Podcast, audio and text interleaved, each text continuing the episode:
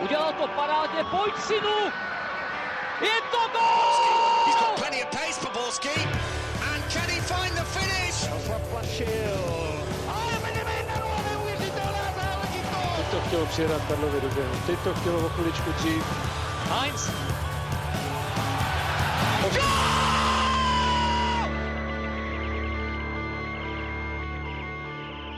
Dobrý den, jestli máte po víkendu trochu skaženou náladu, že musíte opět do práce, tak nesmutněte. Máme pro vás náplast v podobě nového dílu Fotbal Focus podcastu. Vítejte. Tentokrát se podíváme na výkony českých týmů ve třetím předkole Evropské ligy nebo na formu neformu Slávie a jaký ovlivňuje kratší období na přípravu. A do podcastového horkého křesla dnes proto usednou Radek Špriňar z deníku Sport. Ahoj. Ahoj. Komentátor ČT Sport Vlastimil Vlášek. Ahoj. A nechybí ani Pavel Jahoda z webu Sport.cz. Ahoj. Od mikrofonu zdraví Ondřej Nováček a hlavně pak Karla Heringa, který si od nás dává zdravotní pauzu zvanou Slepé střevo. Pojďme začít u předkola Evropské ligy, které českému fotbalu příliš důvodů k radosti nepřineslo. Nejblíže výhře byla Sparta, která nad tureckým Trabzonsporem dlouho vedla 2-0, ale v závěru po chybách skončil duel 2-2. Vlastně byl to přesto nejlepší výkon Sparty v tomhle ligovém ročníku?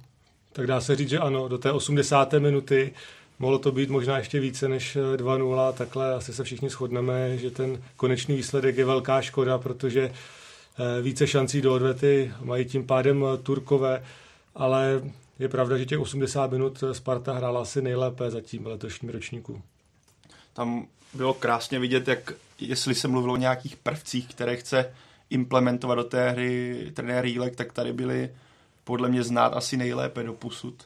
A zejména ten pressing, kdy skutečně bylo vidět, jakmile byla nějaká delší přihrávka nebo horší přihrávka, která Turkům trvala na zpracování, nebo byl tam ta prodleva, tak Sparta okamžitě dávala pokyn okamžitému pressingu a bylo znát, že Turci s tím mají obrovské problémy, že často bylo vidět, jak rozhazují rukama a říkají spoluhráčům, ale komu to mám dát, protože v tomhle byla Sparta v tom utkání obrovsky dominantní, zejména v první půlce, kdy, jak říkal tady Vlasta, to mohlo být 2-3-0, kdyby třeba Michal Trávník trefil odkrytou branku, nebo Benjamin Tetek potvrdil to, že je střelec, ne, že je mi teďka mimo formu, nebo ne úplně ideální formu, protože se dostaneme k Boleslavi určitě, ale v tomhle Sparta hrála podle mě výborně a je škoda, že jim ve finále asi došly síly a že se složili i trochu psychicky.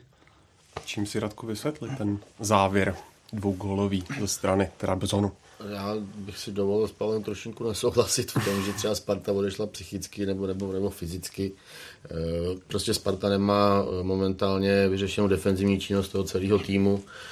Dej to dopředu, tam je vidět, že se Sparta posunula, vytváří si šance, ve vynikající formě hraje Guelor Kanga, a, ale těch, v té obrané činnosti celého týmu má, má velký problémy a, a i ve složení té obrané čtyřky, která se víceméně pořád mění a tak prostě to tam neladí a ukázalo se to proti, proti Trabzonu, kdy vlastně neubránili, eh, neříkám standardní věci eh, ve vápně, ale, ale prostě s takovýma situacemi jako v si prostě Sparta musí poradit a, a, a to nezvládla. Vlastně to, že, že se jí v obraně nedaří nebo v té v defenzivní práci, tak, tak se ukázalo v plný nahotě v Mladý Boleslavi o tom vlastně určitě to by se dalo to, co řekl Radek, podepsat, ale zároveň si myslím, že s tím prvním gólem nebo s tím přibývajícím časem podle mě Sparta hodně polevila z toho aktivního přístupu nebo toho stylu, který aplikoval, s kterým měl Trabzon obrovský problém.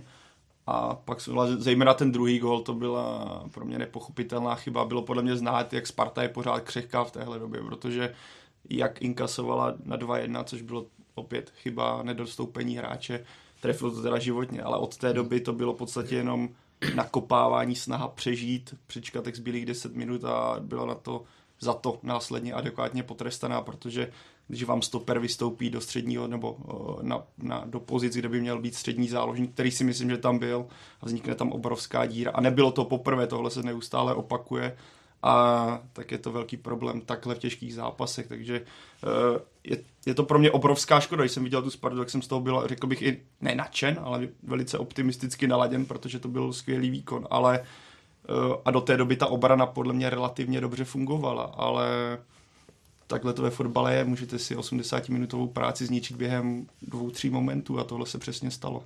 Sparta chce být velkým týmem, jenže velké týmy mají vyvážený obě složky, jak, jak defenzivní, tak ofenzivní a, a Sparta v tuhle chvíli má e, na nějaký standardní úrovni pouze tu ofenzivní složku a, a to je prostě málo. No. Ukazuje se to v Lize a, a korferovských pohárech. V tomhle se dá si jako čistě navázat i na tu Boleslav, kde, která podle mě už musí být signálem k tomu, aby trenér Jílek to stoperské duo rozdělil, protože teďka mu důvěřoval, dal mu asi čas na sehrání, ale když se podíváme poslední čtyři zápasy, osm inkasovaných branek, z toho spoustu výrazných chyb taktických, ty okna, co tam vznikají, to, to se jen tak nevidí, nebo nečekáte to od týmu velikosti Sparty a pokud by takhle to vypadalo i na Trabzonu, tak si myslím, že ten by toho dokázal trestat ještě víc než Boleslav a toto potrestala čtyřikrát. Takže ten výkon s Trabzonem doma i to, co se dělo v, v neděli proti Boleslavi, myslím, že je výrazný důvod se zamyslet o tom složení celé defenzivy, která v současnosti nefunguje. No. Na Sparta samozřejmě eh, dlouhodobě hledá tu obranu, která vždycky bývá základem celého mužstva, eh, kupuje Eh, nové a nové hráče. Ten kádr je hodně široký, točí se stavou, ale všichni fotbalisté mají, mají hodně velké výkyvy. Teď přišel další mladý Slovák. Myslím si, že je to dost podobné jako za minulého období. Pořád se prostě nemůže najít to optimální složení a pak přicházejí ty chyby a Sparta prostě je sledovaná, musí vyhrávat každý zápas a když se jí takhle nedaří, tak eh, samozřejmě ten tlak eh, se zvětšuje a ti hráči, kteří ho třeba zvládali v menší míře v jiných klubech, tak tady v té Spartě to nezvládají. Je krásně vidět, jak si podle mě naopak, když odpomenem to stopers, jak si sedla ta trojce, která teďka vznikla, je, což je Kanga Hašek a Krejčí. To, zejména proti Trabzonu to fungovalo skvěle přechodovka, jak si dokázali vykombinovat střed, kde jsou jména jako Mikel, Sosa, je tam ten Emir, teďka úplně doufám, že jsem to bude dotrefil správně, ale to je jedno. Tady tyhle známé jména, ale když nemáte tu adekvátní podporu zezadu, tak je to, tak je to hold problém. Kosta ještě si myslím, že v současnosti si odehrává své. A já už jsem to tady zmiňoval v předchozím podcastu, že mi přijde, že Sparta skutečně chce hrát levého stopera s levou nohou, pravého stopera s pravou, proto je tam pořád Lukáš Štětina, ale teď jsme se bavili i s Radkem před podcastem, že možná nastal čas hold na jednu z těch pozic dát stopera, který to bude mít přes nohu, protože Uh, sice je krásné mít ten ideál, který mají Manchester City, Barcelona, nastavený levý, pravý, s levou, pravou nohou, ale pokud mají vznikat takhle systémové chyby, které znamenají díru jako prase ve vaší defenzívě, tak to je asi na přehodnocení. Jsi zmínil, Pavle, Gelora Kangu. Je vlastně skutečně v nejlepší formě od té doby, co do Sparty přišel? tak on víceméně vždycky byl ve Spartě jeden z těch nejlepších hráčů, tam spíš byl problém s tím, že si úplně nerozuměl s ostatními hráči, nebo ostatní mu nechtěli rozumět. Prostě eh, mnohokrát už se o tom mluvilo, je to fotbalista, eh, který je svým způsobem problémový a není úplně týmový, i když v těch posledních zápasech ty výlevy úplně nemá. Takže dá se říci, že když vezmeme tyhle ty složky dohromady, tak eh, asi má nejlepší formu, ale je jasné, že by eh, potřeboval eh, i další spoluhráče, kteří by byli naladěni na podobnou notu. Je velká škoda pro Spartu, že se jí zranil dočkal a že už je dlouhou dobu mimo, protože bych byl zvědavý, jak by si to ukočíroval on, protože on je tím typem lídra, ke kterému třeba i Kanga nějakým způsobem by zhlížel nebo nějak by se mu mohl přizpůsobit. Si myslím, že možná bylo i důležitý z hlediska toho, jak se třeba Kanga teď prezentuje eh, vlastně první vystoupení trenéra Jilka na tiskové konferenci po té, co převzal Spartu, eh, kdy vlastně o Kangovi mluvil a, a nějak z toho vyplývalo, že úplně není přesvědčený, že by třeba chtěl na Kangovi ten tým stavět. A a možná, že to, že, že Kanga pochopil, že nemá úplně jistou pozici, jako třeba pod, pod trenérem Šťastným a a možná na sobě, nebo asi určitě na sobě v nějakých aspektech eh, hry zapracoval, byť to na začátku taky skřípalo samozřejmě, ale Kange je třeba momentálně bez žluté karty, myslím, že ani včera hmm. dostal žlutou kartu, což je teda třeba obrovská změna v jeho jako chování a, a projevu na tom hřišti. A, a myslím, že to, myslím, že mu to svědčí. A, a Včera tady bylo poněkud překvapení, že, že ho Jílek stáhnul už, já nevím, po 60 minutách po hodině hry, eh, kdy vlastně Sparta prohrávala on to vysvětloval tím, že zase se Kanka stahoval hodně nízko, nízko pro balony, takže je vidět, že, že pořád ještě jako není tak kočírovatelný, jak by, jak by třeba trenér chtěl a, a s tím si prostě bude muset, bude muset do, do, budoucna, do budoucna poradit. No. Takže uvidíme, jak, jak se ten jejich vztah bude vyvíjet a, a, a tak. Ale možná je to střídání, eh, jak si naznačil, eh, že eh, trenér i těmi vyjádřeními prostě chce dát najevo i Kangovi, že není nedotknutelný, tak prostě třeba si vyhodnotil, že tenhle ten trenérský postup z něj dostane ještě více, že prostě tohle to třeba bude ta správná cesta, jak by i Kanka pochopil, že klidně může sedět, že klidně může být střídaný a třeba to Spartě takhle vyjde. Jako mně se líbilo, nebo jak se vyjadřoval trenér Jílek po Trabzonsporu, nebo co říkal o Kangovi, který údajně měl stát před kabinou, mhm. uklidňovat spoluhráče i trenérský tým o tom, že ještě ten zápas nekončí, že ten poločas na, na něm je podle mě teďka znát, že on skutečně pro ten tým žije. Ono sice se o něm mluví, jaký je, ale přijde mi, že on ve finále je celkem jako srdcař. I když má svý výkyvy, o tom vůbec není potřeba diskutovat, tak on je ve finále jako celkem zapálený pro ten celek, ale je hodně uh, sám sebou, ale proti tomu Trabzonu bylo vidět, že on dokáže zvládat nejenom české hráče, ale dokáže si bez problémů poradit i s oporami tureckého týmu. A to, jak, je on, jak hraje tělem, jak si dokáže, on má teatrální pády, které jsou stačí ho tak jako lehce líznout a padá, ale to, jak on má pokrytí míče a jak se dokáže s tím otočit, bylo to vidět i proti Trabzonu, bylo fantastické. A pro mě třeba eh, to střídání proti Boleslavi bylo jako víceméně nepochopitelné. Ono, trenér Rílex řekl, že tam chce Rafany, že tam chce, eh, že Kanga se stahoval v té druhé půlce. A mně to teda upřímně nepřišlo to za prvé, ale když se pak podíváme na ty góly, tam od toho, od toho momentu, kdy čekáte že váš nejlepší střelec, který má skvělé předfinálovky, finálovky, eh, by to měl zásobovat ty útočníky, tak vy ho vystřídáte a taky neměla Sparta od té doby podle mě žádnou velkou šanci z nějaké mezihry nebo z nějaké, nějaké, nějakého přechodu. Oba góly padly vlastně ze, nebo dva góly ze standardek, jeden po chybě Boleslavy, kdy následoval centr, ale že by nás přišel moment ala chvíli předtím, kdy Kanga tam prostrčil na kozáka do, tota, do totální tutovky,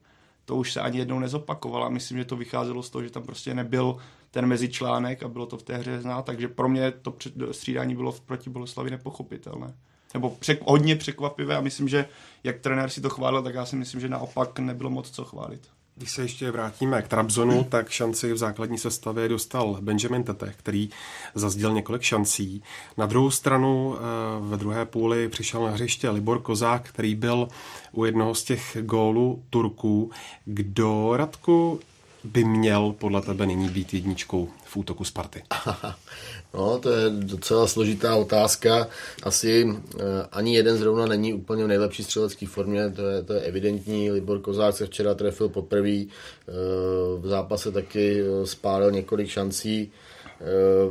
Asi to je momentálně, eh, momentálně na tom, kdo, kdo pro ten tým eh, víc pracuje, kdo, kdo je platnější, eh, kdo udrží nahoře víc balónů, kdo vyhraje víc soubojů, kdo, kdo se dokáže líp dostat do takové té mezihry a, a tak to je asi na vyhodnocení toho trenerského štábu. Já, já bych řekl, že momentálně má mezi nimi, mezi nimi rovnítko, no, takže asi kdybych měl třeba ukázat eh, na jednoho, kdo by měl hrát třeba ve čtvrtek eh, odvetu proti Trabzonsporu, tak bych možná asi vytáhnul Teteha. No.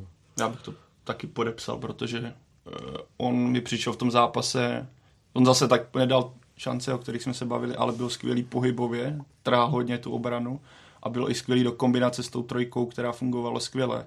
On pak sice odešel, jako už to bylo znát, že mu došly síly, ale tou svou rychlostí, pohybem, tak fungoval i v tom pressingu, o kterém jsme se tady bavili, takže pro mě on na ten Trabzonspor bude lepší i s tím, že počítám, že Sparta bude méně dominantní, než byla doma, bude právě potřebovat rychlostnější typ, než je Libor Kozák, který na těch 10, za těch 10 minut byl u toho gólu a za druhé skoro nepodržel míč a chyběla mu právě proti Turkům trochu rychlost. Takže já si hmm. myslím, že do tohle zápasu je ideální typ Benjamin Tete, kterému by mohl pomoct i ten druhý gol, co teďka dal vlastně za, na, za podzim. Hmm. Taky si myslím, že, že Tetech vzhledem k tomu uh, lepšímu pohybu, tak, takže by měl na tom Trabzonsporu hrát.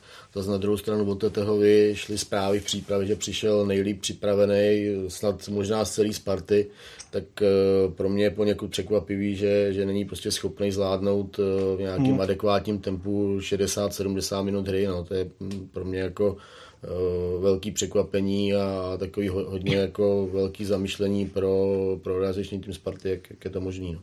Oni možná taky upřednostili Libora Kozáka kvůli tomu, že to je eh, Čech, že je to eh, hráč, eh, který se i sám snaží teď trošku pasovat do role jakéhosi lídra, což už vlastně trochu dělal v Liberci. Je to logické, protože strávil spoustu let v cizině, má zkušenosti, ví, jak to tam funguje, ale i sám on dobře ví, že u něj se počítají hlavně góly, jak říkal jednou v Liberci, jak dal ty tři góly z penalt, že si nejdříve ty penalty nechtěl počítat, ale nakonec si řekl, i ty penalty si budu počítat. A myslím, že ve Spartě by byl rád, kdyby dal i nějakou tu penaltu, ale to by nemohl být na hřiště Kanga zrovna. Ale eh, teď se to jakoby trošku otáčí a je pravda, že většinou se dostanou na hřiště oba a je na trenérovi, aby to prostě vymyslel, kdo třeba půjde do už unavenější obrany, eh, kdo na tom vypadal v týdnu lépe, to my těžko můžeme takhle teď vidět. No. Co říkáš, Pavle, na myšlenku, eh, pokud by bylo samozřejmě zdrav, eh, dát na hrot Adama Hloška? ta myšlenka je pěkná. Já, já si myslím, že by mohla i fungovat, ale je neoskoušená nadále. Plus vidíme, že bez Hloška na pravém křídle má Sparta v, tomhle, v téhle oblasti velký problém, protože si myslím, že proti Trabzonu, jestli některý hráč nepředvedl úplně svůj standard, tak to byl Michal Trávník, který byl mimo pozici a měl tam několik úplně zbytečných ztrát. A ani proti Boleslavi no, neukázal to, že by to měl, měl být jeho post. Takže pro mě v současné situaci je asi nejlepší řešení hložek vpravo, kde bude jistota, že mu tam funguje to, eh, že Adam Hložek by mohl být i skvělý útočník, o tom já nepochybuji, ale nejsem si úplně jistý, že zrovna Trabzonspor by byl zápas, kde by se tohle mělo zkoušet s výhledem, že vpravo by vznikla obrovská díra, kde teďka není náhrada a vidíme, že eh, Carlson nastoupil proti Boleslavi, ale znovu nepřesvědčil, trenér rozhodil v polovině, tak a s tou Marotkou tam nevidím vlastně alternativu, která by tam mohla hrát, takže uh, tuhle ideu jako často zmiňují fanoušci, ať už na sociálních sítích nebo na nějakých fórech, a ono by to asi, jako vychází to z nějakého základu, ale ne asi pro tuhle chvíli. Já si třeba úplně nemyslím, že by, že by to byla správná varianta s Ložkem na hrotu. Každý mládežnický trenér, který trochu Ložka zná, tak, tak říká, že jeho ideální pozice je na podhrotu, na, na desíce a tam, že je ještě mnohem výraznější než, než na křídle, takže já si úplně nemyslím, že by, že by vyloženě jeho pozice byla, byla v útoku. No. Každopádně v současné Spartě tam ve středu pole nemá úplně místo Myslím si, že to, že pokud by byl Hložek zdravý, tak jednoznačně na, na kraj zálohy. Jako ono by to mohlo fungovat asi za předpokladu, že by Hložek nebyl hrot, ale byla by to něco jako falešná devítka, kde by kolem něj byly ostrá křídla, on mohl fungovat, já plácnu. Něco, co předváděl Dušan Tadič za Ajax, nebo co hrává třeba Messi, že jste prostě striktně se nedržíte té obrané linie, ale pracujete trošku víc hlouby ale má Sparta v současnosti tak ostrá křídla, které, která by těžila z toho, že on si vytáhne tu obranu nebo ty hráče do jiných pozic. Já si myslím, že ne. Vys ten post pravého záložníka, vys Plavšič, který je teďka v dobré formě, ale je neproduktivní, takže eh, jak zmiňoval Radek, bylo by to, byla by to škoda navíc, nebo škoda. Nebylo by to podle mě řešení, navíc by Sparta přišla o hráče, o kterého se může opřít centry, což je znát, že se často snaží. No, musím říct, že Hložek eh, pro mě příjemné překvapení, že si tu formu, eh, se kterou vlastně přišel do ligy, stále drží a jedním z nejlepších hráčů Sparty. A myslím si, že do útoku eh, možná ano v té dorostenecké lize, ale tady, kdyby nastoupil proti těm urostlým africkým stoperům, tak ty by ho tam zmydlili asi pořádně, tak možná i proto eh, má tu roli trošku u strany, kde může uplatnit eh, ty rychlostní předpoklady. A když třeba mančav potřebuje se opřít nějakým dlouhým nákopem, tak by tam byla se vepředu zbytečný. Já, já celkem doufám, že teda v odvětě naskočí, protože rád bych viděl ten duel Filip Novák versus Adam Hložek protože teďka to prostě ta pravá strana byla odříznutá od světa. Utkání se odehrálo bez diváků. Ovlivnilo to nějak výkon obou týmů Vlasto? No, podle toho průběhu asi spíš Trabzonu výkon to ovlivnilo, protože Sparta vstoupila do utkání dobře, dlouho teda, jak jsme se bavili, docela dominovala a Trabzonspor je zvyklý ještě na bouřlivější kulisu než Spartané, tak možná ti hráči byli z toho trošku tak přepadli, že to trošku jejich výkon ovlivnilo, ale to je taková spíš eh, spekulace a podle toho výkonu a výsledku eh, člověk si tam dosazuje, koho to mohlo ovlivnit eh, více. Spartu asi moc ne, no. Jako bylo kouzelný, když tam máte těch 200 VIP lidí a, a oni to tam jako žerou, to se tak aspoň, aspoň něco, bylo to stejné jak na Slávi, kde tam bylo 200 liberičáků, aspoň tam nějaká atmosféra byla ale je to strašný tohle sledovat. I v televizi je to strašný sledovat. Já se takový ten problém, kdyby to nebylo tak atraktivní utkání, nebo tak kdyby Sparta nehrála tak solidně, tak se do toho utkání vůbec skoro člověk nedostane jaký tam bylo ticho. Zase bylo kouzelný sledovat pokyry, no. Tak jako hmm. ty potom slyšíte, jaký nadávky se používají třeba a takhle. Obohatil si slovník. Obohatil jsem si slovník, ale ale myslím, myslím že i Trabzonsporu, který je jako, na, na kterým bylo znát, že nerozehraný, kterému pořád chybí vys odchod toho Ilmize, vys odchod Hugiro Dalegy, který prostě tam není. Že tam bylo na nich znát, jak prostě ještě nezačala jim sezóna pořádně a to, že hrajete před prázdným stadionem k tomu moc nepřidá, když se chcete dostat do tempa nebo nějak se hrát. Takže já si myslím, že pokud bych měl vybrat, jak teď zmiňoval vlastně, tak já bych vybral, že to víc ublížil Trabzonsporu, který je v té fázi, která je teprve začátek sezóny, začátek nějakého sehrávání, začátek nějakého nového týmu. Ono vlastně tohle musí být super pro komentátory, ne? No, tak to komentoval Míra Bosák, ale ještě možná bych doplnil, že eh, ještě více než eh, týmy to uškodilo divákům, jak si eh, říkal Pavle, protože je pravda, že dívat se na zápas bez atmosféry, to prostě člověka nevtáhne do děje.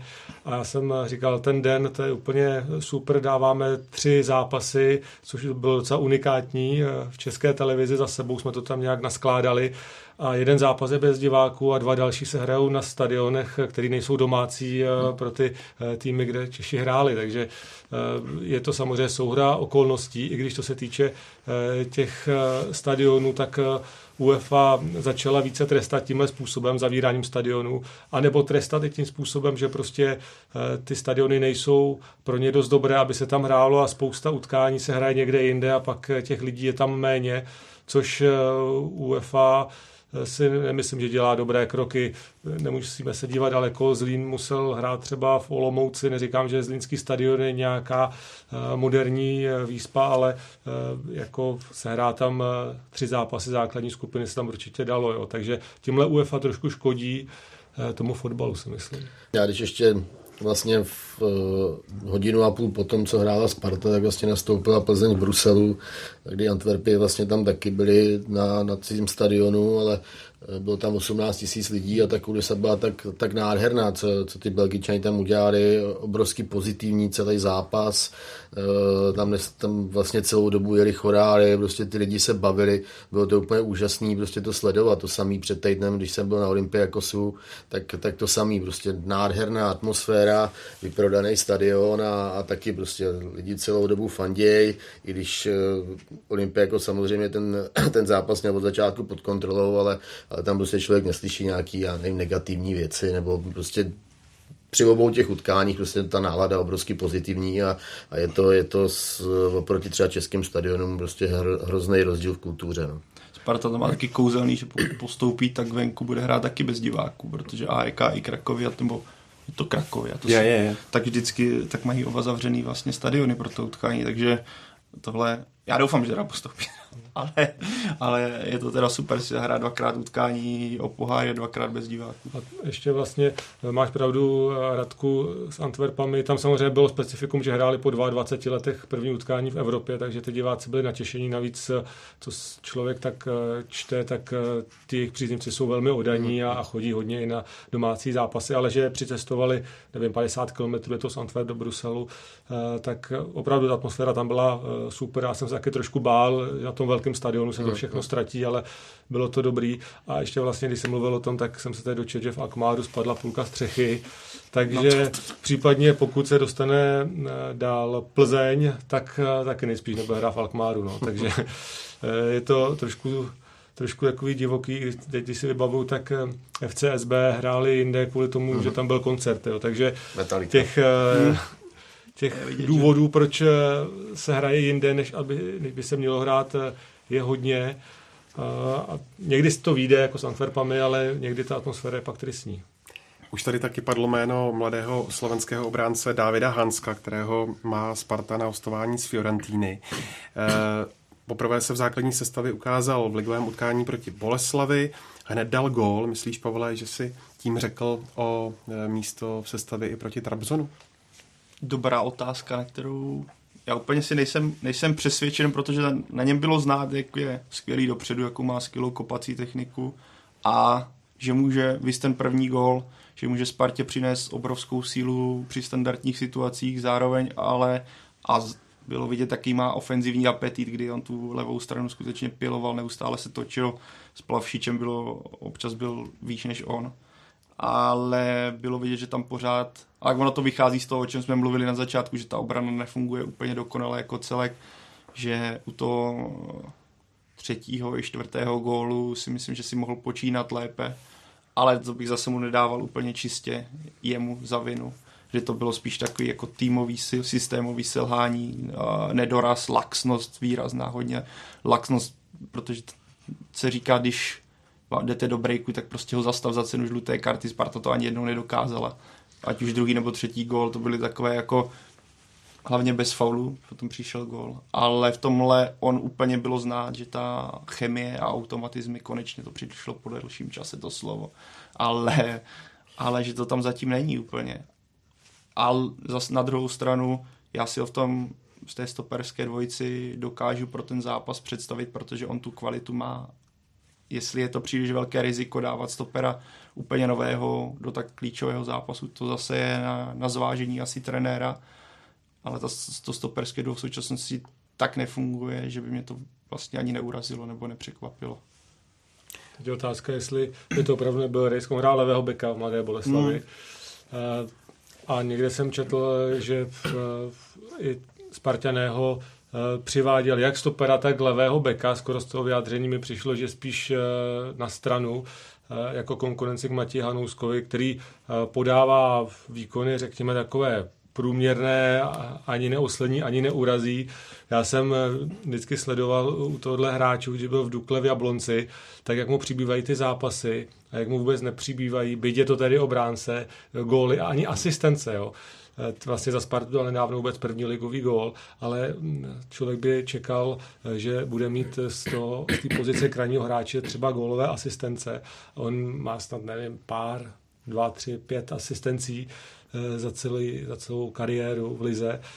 Což mi přijde na hráče, který má přijít do Sparty, nebo kterého Sparta kupuje, docela málo. Samozřejmě je to obránce, není to úplně jeho primární role, eh, ale samozřejmě eh, ta konkurence tam na tu jeho pozici, když s Kostou už počítají jenom na stopera není, tak eh, asi to chtěli nějak takhle trošku občerstvit. To možné, že my jsme posledně jsme se bavili snad o tom, že Hansko by měl být primárně stoper, ale hmm. tady tenhle zápas tou Boleslaví hodně, nebo možná naznačil, že naopak Hansko by měl být primárně krajní back, ale teď je otázka, jestli do toho nehodil vidle ten výkon v Boleslavi ale ten faktor, o kterém, nebo ta statistika, o kterém mluvil Vlasta, je dost výrazná. Kor v téhle době, kdy týmy úspěšné skutečně staví na tom, že mají eh, velice kvalitní krajní beky, které dokáží ten centry, centry zásobovat útočník. Ta role těch krajních beků je momentálně strašně důležitá v současném fotbale. Vemte si, jak má eh, dobře obsazenou pozici krajních obránců Slávě, kde mají hmm. Coufala, Bořila, mají tam Holeše, eh, Plzeň to samý, Řezník, Hloušek, Limberský a, a ty kluci mají hrozně, hrozně dobrý cítění, jak, kdy mají, v jaký chvíli, kdy mají, kdy mají vyjet dopředu a, a dovedou, eh, dovedou ty obrany soupeřů zaskočit. Eh, navíc eh, všichni, o kterých jsem mluvil, tak mají velmi kvalitní centry a prostě dovedou být z těch pozic nebezpeční. A já souhlasím s vlastou, že prostě tohle mě u Hanouska strašně chybí. No.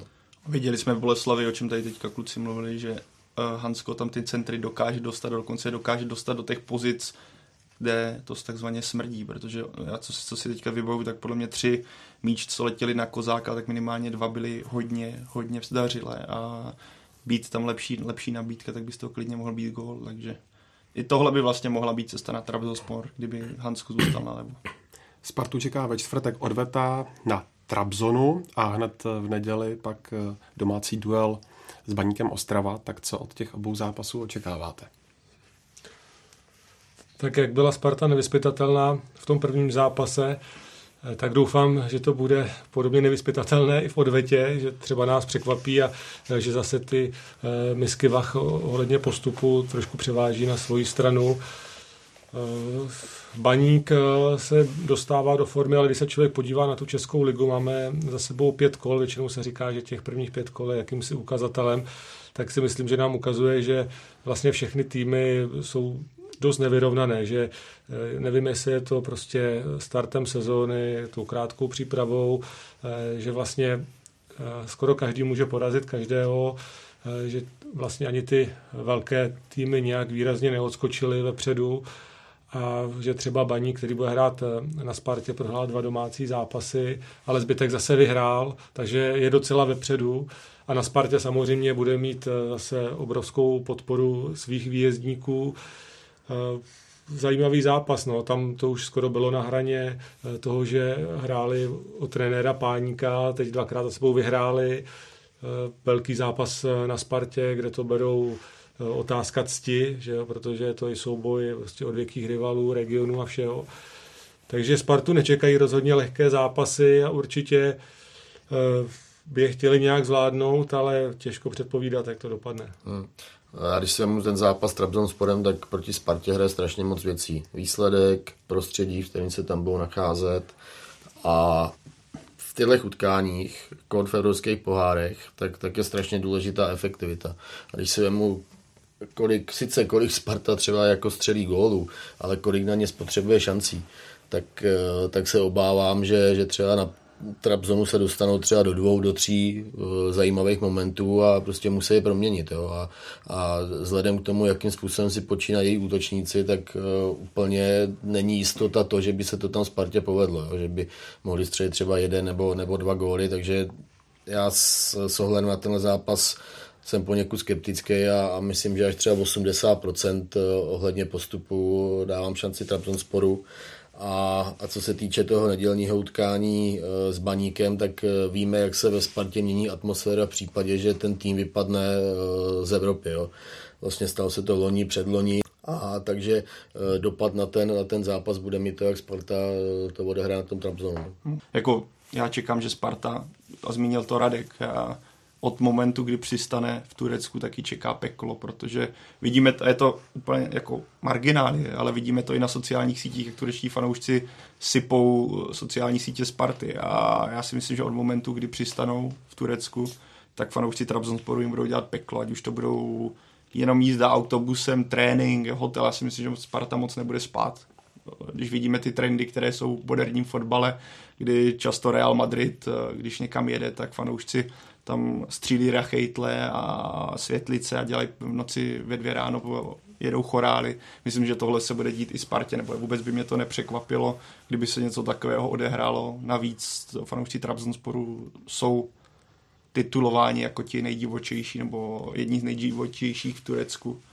A viděli jsme to vlastně Plzeň Olympiakos v tom zápase, kdy Olympiakos Plzni předvedl, řekněme, udržovací výkon a doma to rozjel naplno. A Trabzonspor v první zápase byl pro mě, řekl bych, i zklamáním. Na druhou stranu jsme viděli, jak jsou na tom dobře na balonu, jak dokáží, jak jsou na tom technicky solidně a čekám v tomhle směru úplně něco jiného. A Radek byl skeptický, já, já doufám, já doufám, já neřeknu, že jsem skeptický, a to nechci říct. Samozřejmě favorit je pro mě Trabzonspor, ale já doufám, já vždycky jsem tomhle optimista. Takže nezbývá než věřit, protože ta situace prostě není teďka úplně ideální, co se týče evropských pohárů. Naznačil si srovnání se zápasem Olympiakos Plzeň, taky mě to napadlo, i když možná Olympiakos je ještě kvalitou hráčů mm. něco výše, ale pravdou je, že třeba eh, v Řecku vlastně do toho vlétli od první minuty určitě i pod dojmem těch plných tribun, eh, nic nevypustí určitě ani hráči tureckého celku. Ehm, navíc eh, tam je vidět, eh, že ty týmy si mohou dovolit eh, hráče úplně jiné kvality než české týmy, i když tam už taky nastal samozřejmě za poslední roky nějaký posun. a Sparta se možná snaží tomuhle čelit tím, že taky nakupuje v zahraničí, taky má hodně cizinců, už předtím ta internacionalizace úplně nevyšla pod Stramačonem, ale pořád zůstává v kádru spoustu zahraničních hráčů, aby ten mix prostě fungoval právě v tom mezinárodním srovnání. Třeba Plzeň, už jsem to taky někde říkal, se snaží dlouhodobě jít tou eh, československou cestou s lehkou příměsí zahraničí, ale opravdu jenom lehkou. A když eh, prostě tam nejsou ty čeští hráči v takové formě a kvalitě, jako třeba tam byli před těma čtyřmi, pěti lety, tak to prostě na té mezinárodní scéně nestačí. No a Sparta chce být určitě úspěšná v evropských pohárech ale opravdu to by mě asi těžké v tom Turecku. No. A ještě bych tohle téma uzavřel ještě tím, že nesmíme zapomínat eh, na faktor Kanga eh, vzhledem k, k fanouškům a, a i k celému týmu toho Trabzonu, tak i to, jakým způsobem se zase Kanga choval, jaký měl gesta, tak to určitě prostě turecký fanoušci tohle strašně citlivě vnímají a, a po Kangovi tam půjdou. A, a nejenom fanoušci, ale půjde po Kangovi uh, celý tým Trabzonu. Prostě odříznou, zaříznou, zničit, prostě to bude, to bude cíl Turku proti Kangovi. I z tohohle pohledu si myslím, že, že to prostě Sparta bude tam strašně těžký. No. Jako kdyby se jim povedlo, povedlo uh, nějakým způsobem prostě ze hry odsunout Kangu, tak tak si myslím, že, že Sparta má obrovský problém. Mm, možná i proto třeba ho trenér uh, střídal trošku dříve Boleslavě, protože právě pro zápas uh, v Trabzonsporu to prostě pro toho kupovali, aby tam ukázal svoji extra třídu a třeba v porovnání s Plzní, uh, kde je třeba Hrošovský ještě chviličku, ale mm, Kanga je v tom řešení jeden na jednoho ještě více a prostě Sparta ho určitě pořizovala, aby Eh, tyhle zápasy nějakým způsobem rozhodl. No. A navážu už ten poslední, jak je Spartina. Mě celkem překvapilo, jak on byl dominantní proti tomu Trabzonu, protože vy víte, že na něm stojí ta hra. Trenér tureckého týmu to musel vědět. Stejně si tam s něma dělal, co chtěl. A ono to může přesně, jak říkal Radek, jeho to může sežrat to prostředí, jeho to, ten tým ho může sežrat a totálně vynulovat. Na druhou stranu, pokud on by navázal na ten výkon z domácího prost, nebo z domácího stadionu, tak naopak tomu Trabzonu to může strašně ublížit uh, i těm hráčům. Třeba můžou se na něm zase vyžlutit. Já nevím, kolik tam bylo žlutých karet na něj v domácím prostředí, snad dvě, tři. A pokud by se mu tohle podařilo znovu, kdy si výborně podrží míč na zádech a uh, svou rychlostí a technikou si povodí ten střed, tak zase je to, jsou to takové ty detaily, ale najednou to může platit. Tohle bude vlastně asi klíčový moment nebo klíčový faktor celého toho utkání, jak bude hrát Kanga. Jestli bude hrát tak, jak hrál, tak Sparta, ta šance okamžitě roste. Pokud ho vynulují, tak si tak ty procenta padají ne k 80, ale řekl bych je 5%, protože on je tak, tak klíčová postava teďka, že bez něj to prostě nejde zatím. No.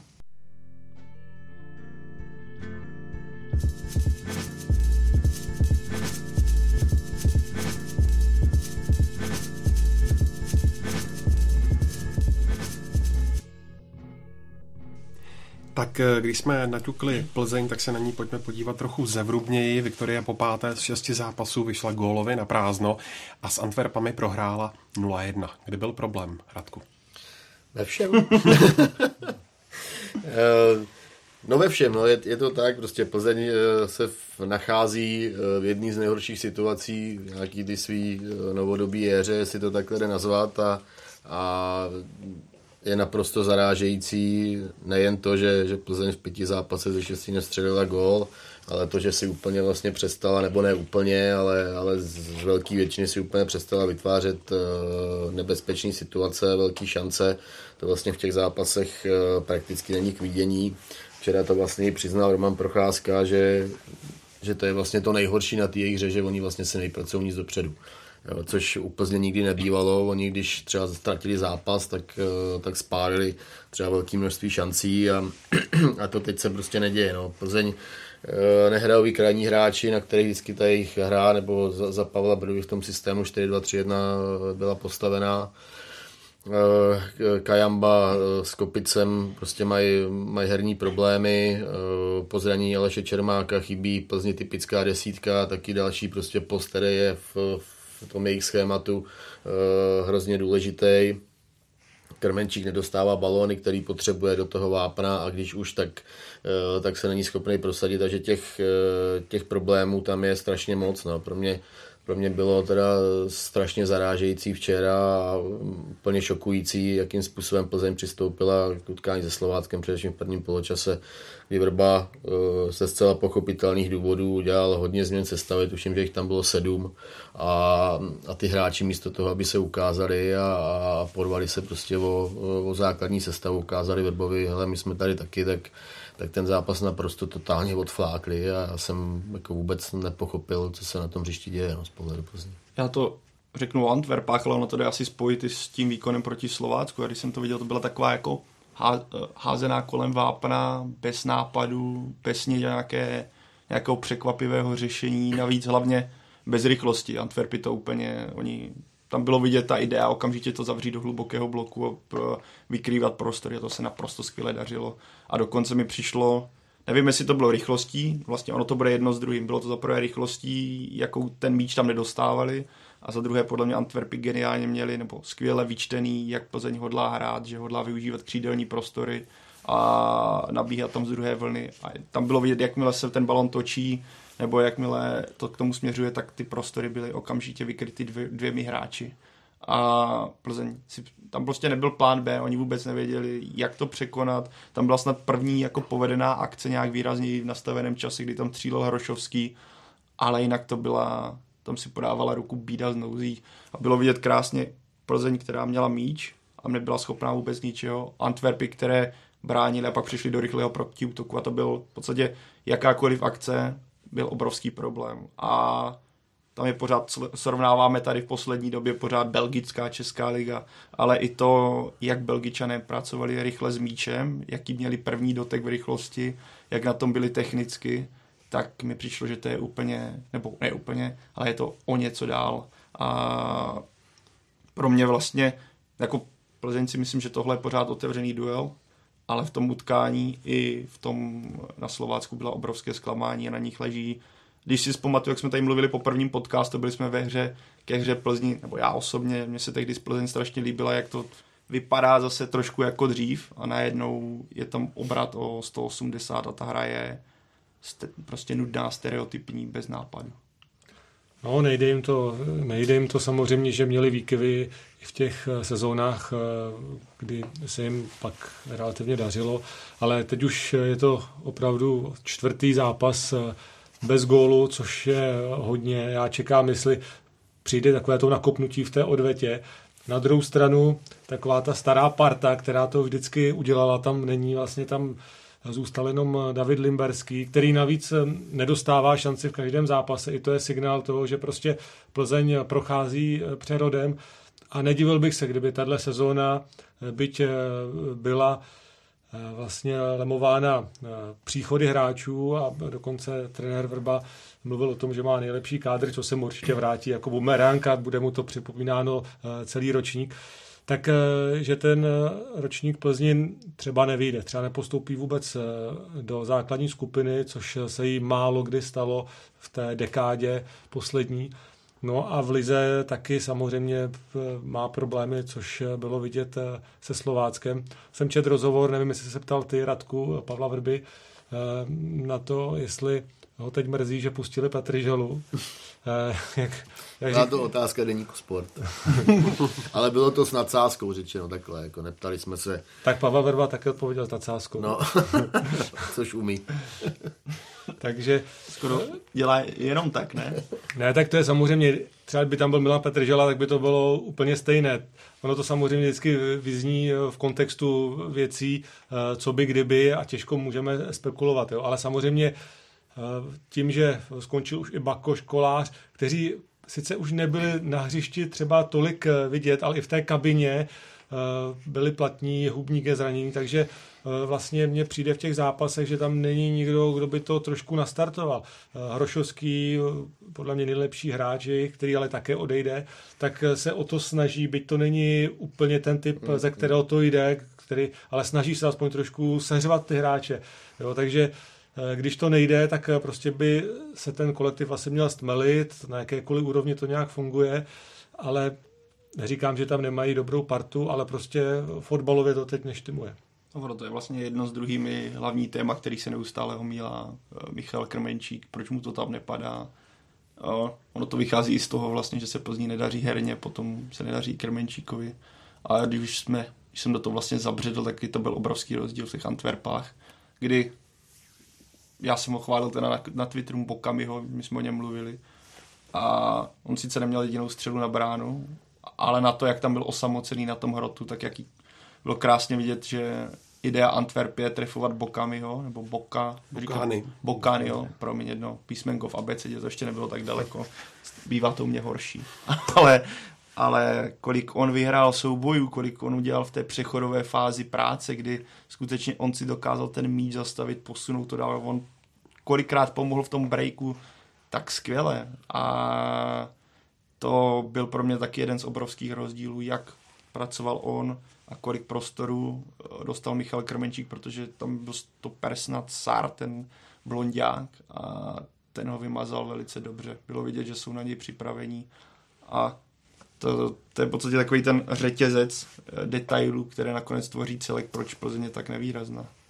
No je to samozřejmě dané tím, že Krmenčík po tom zranění ještě není rozehraný, ale mm, dostává strašně málo míčů do pokutového území a to si vzpomínám před tím zraněním, tak byl strašně sebevědomý eh, na hřišti, eh, i působil tím stylem, že těm obráncům to prostě pořádně nandal. Teď, když odejde ze souboje, tak spíš to bolí jeho eh, a ještě, ještě prostě si s tím obráncem plácne neříkám, že jako bych ho vybízel k nějaké výraz, výrazné agresivitě nebo něčemu podobnému, ale vzpomeňte si, jak do toho vždycky třeba vletěl Marek Bakoš, ten když nedostal žlutou za první dvě minuty, tak jako by nebyl na hřišti a prostě někdy to musto se musí zbláznit i tímhle způsobem. Jo. V hokeji, proč se tam posílají ty hráči, eh, kteří to prostě trošku přitvrdí.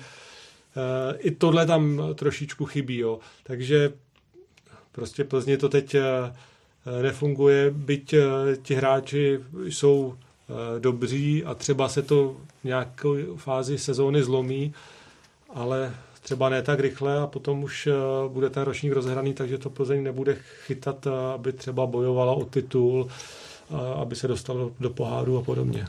No, tohle je pro Plzeň, čtvrtek je pro Plzeň strašně důležitý den a, a já si pořád myslím, že, že i vzhledem k tomu prvnímu zápasu, byť to tam Plzeň neodehrála dobře, tak si prostě pořád myslím, že eh, že má kvalitu na to, aby, aby Antwerpy vyřadila z, z Evropy a navíc eh, ona je doma strašně silná Plzeň. A kor, kor v těchto zápasech, jo.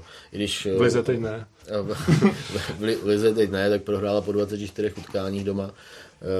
Ale já když třeba nevěřím Spartě, tak, eh, tak třeba věřím Plzni. Jo? Není, není to tak, aby mě někdo nechytal, jako že nefaním Spartě a faním Plzni, jak to vůbec není. Já nefaním ani jednomu tomu týmu. Ale, ale prostě z toho, co jsem, co jsem třeba v Plzni už zažil jako za, ty, za ty roky, tak vím, že oni se na tenhle, na takovýhle zápas dovedou připravit a, a když si třeba vybavím zápas jako jsem ten, ten první, tak, tak tam Plzeň taky odehrála velmi dobrý utkání a jenom to, že prostě nebyli efektivní eh, v koncovce, jak to skončilo 0-0, ale, ale herně to vypadalo velmi slušně. Takže já si myslím, že, že jsou schopní Antwerpy, Antwerpy porazit a, a věřím třeba i to, že, že by to mohl prostě rozhodnout Krmenčík. No. Tak ono to bude znít teď jako kliše, já si mu domnívám se, že klidně to Slovácko by mohlo být takovou tou fackou, tvrdou, že se někteří skutečně chytnou za nos a řeknou si, hele, takhle ne, nebo že si ta kabina sedne a takhle ne. A ideální zápas, kdy se nastartovat, jsou přesně zmiňované Radkem ty Antwerpy. Ano, zmiňovali jsme si, co tady nefungovalo, na druhou stranu Plzeň měla do teďka nějakých 24 zápasů domácích bez prohry, dokázala tam potrápit daleko silnější týmy. Bude to, chtělo by to dát strašně rychle gól a pak si myslím, že to může skončit klidně 3-4-0. Hmm. Ale pokud se dlouho nebude dařit, třeba Plzeň většinou mývá doma takový ten skvělý start. Prvních 15 minut ona mývá extrémně dominantních, nebo často měla strašně dominantní proti, já plácnu, ale i proti týmům jako já, Jezrím, vždycky měla dobré starty ale z toho, kdyby se to podařilo jako zužitkovat, tak věřím, že to může dopadnout i vyšším výsledkem.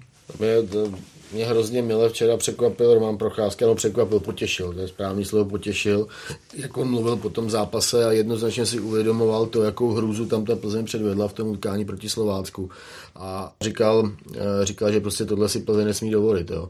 A, a přesně tohle by prostě, pokud je takovýhle názor v celé té kabině a nejenom u Romana Procházky, tak to je před tím zápasem strašně důležitý. Takový to naštvání, hele, my nejsme hmm. takový s proměnutím sráči, co jsme předvedli eh, teď v neděli a co jsme předváděli i v těch minulých zápasech. A pokud oni půjdou s tímhle pocitem, prostě se tam porvat a ukázat, že my jsme úplně jiní fotbalisti, tak, eh, tak si myslím, že pro tenhle, eh, pro ten zápas to, to může být docela, docela důležitý faktor. A prostě nejhorší by bylo, kdyby si Plzeň zase něco omlouvala. Jo. A, a to je prostě obecně problém českých klubů, že, že si furt něco omlouvají, hledají nějaký alibi v té její hře a, a snaží se prostě ukázat na nějaký pozitivní věci, když tam třeba žádný nejsou. Jo.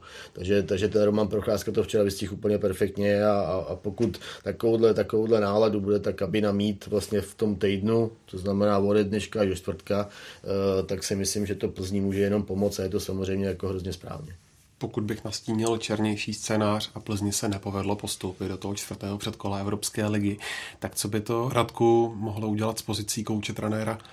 Eh, kouče trenéra. Můžeš ho titulovat i víckrát.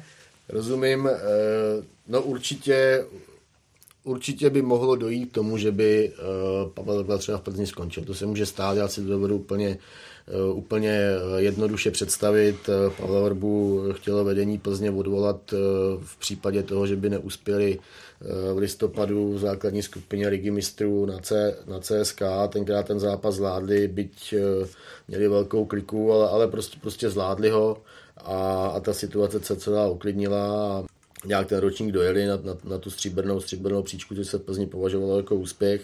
Eh, teď i vzhledem k tomu, jaký má Plzeň za sebou období a, a výsledky a v případě, že by přes ty Antwerpy neprolezla, vlastně vypadla by jak před kole z Olympiakosem, tak před kole Evropské ligy s Antwerpama, tak eh, pro Plzeň samozřejmě to je rána, protože vedení klubu jednoznačně prostě chce, aby, eh, aby se mu to ukazovalo v evropských pohárech a hrálo minimálně základní skupinu Evropské ligy. Takže Pavel by měl, by měl těžkou pozici. Já na to úplně nemám jako vyhraněný názor, jestli jestli bych třeba Pavla Vrbu eh, v tu chvíli odvolal po Antwerpách, spíš se přikláním k tomu, že asi, asi úplně ne, protože momentálně úplně nevidím třeba jako náhradu, která, která by za něj eh, do Plzně mohla přijít a která by jako dávala smysl především. Jo.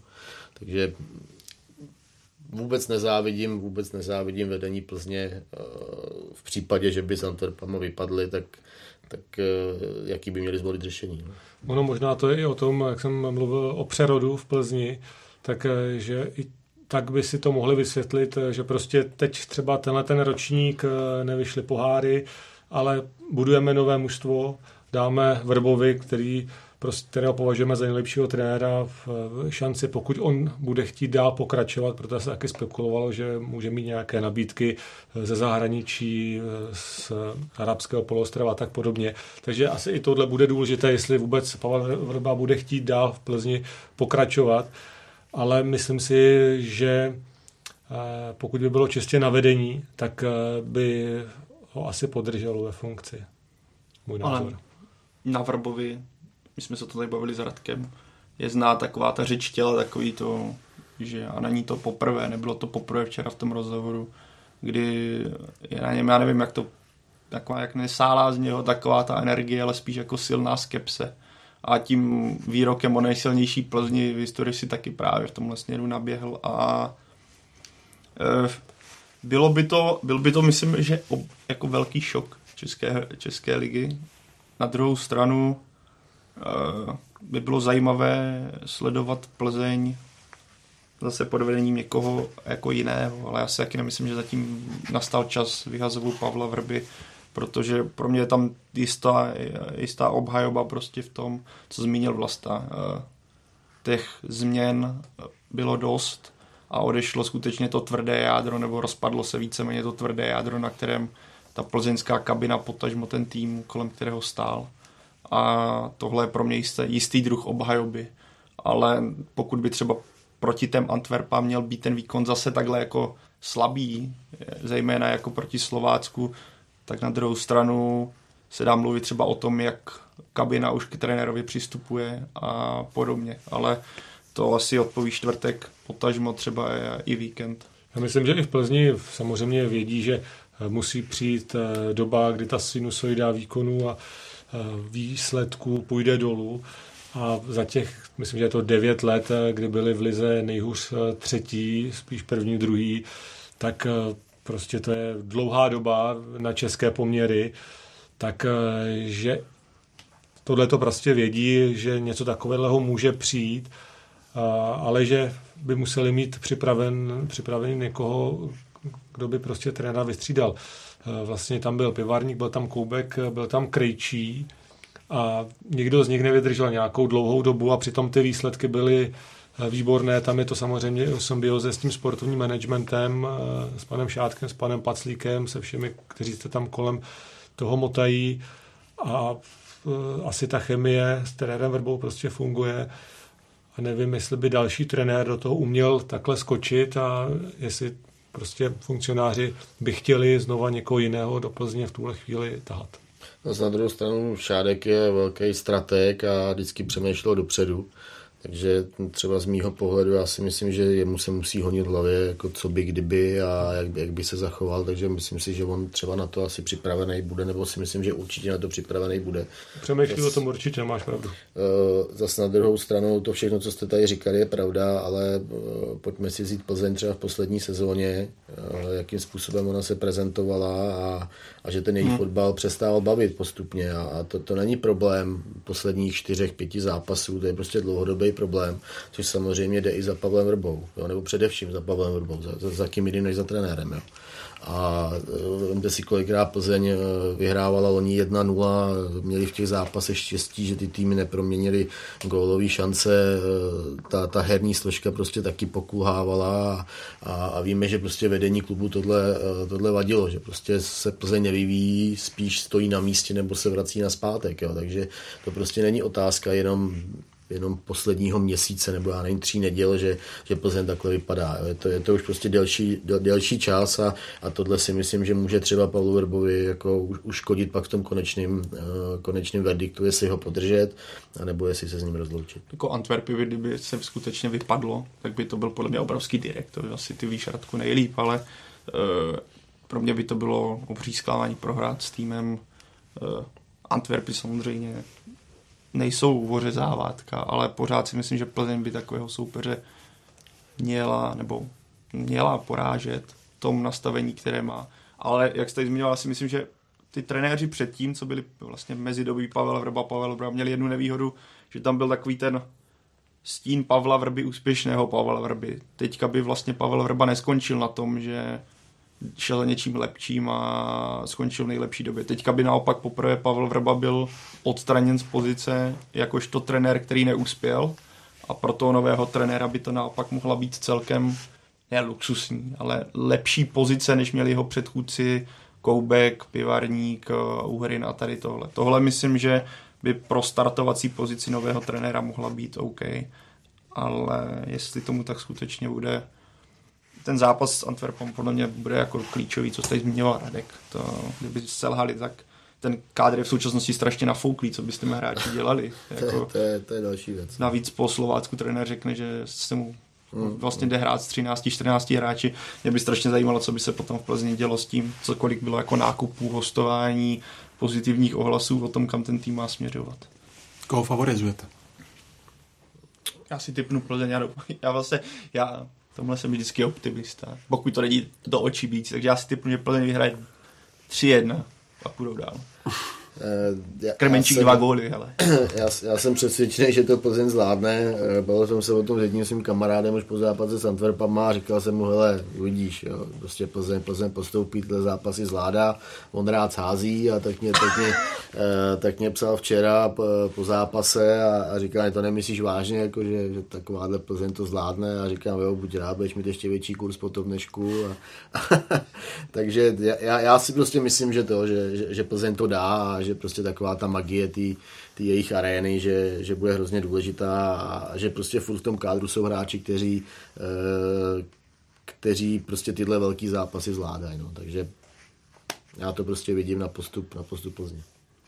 Tak já řeknu, že půjdeme do prodloužení, možná do penálta. Tam už je to loterie.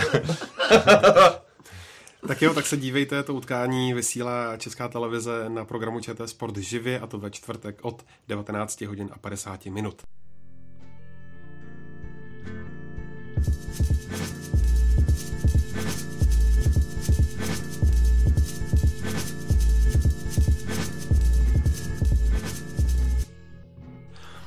Pojďme do Mladé Boleslavy. Největší překvapení přivezla právě Boleslav z Rumunska, která uhrála remízu s FCSB, bývalou stěhou Bukurešť 0-0. Co dělali, Pavle, středu Češi tak dobře? Dobře bránili, Ondřej. Když si vzpomenu na to první ligové kolo, nebo jsme mluvili, nebo po druhé, mluvili jsme o Mladé Boleslavi, kdy tam měl nějaký nepovedený zápas a zmiňovali jsme to, že tam vznikla obrovská díra v defenzivě, kdy odešlo duo Juga Zájek a bylo to na tom hřišti strašně znát. Tak teď podle mě bylo znát, že si to duo, které teďka na které ten Weber sází, což je Takáč Pudil, uh, tak si sedlo, respektive celá ta čtyřka nějak našla společnou řeč, začalo to fungovat. K tomu se přidal i Hubínek, výborně hrál Matějovský a celá výborně vlastně mazali jakékoliv snahy eh, FCSB o nějaké útoky dlouho takhle.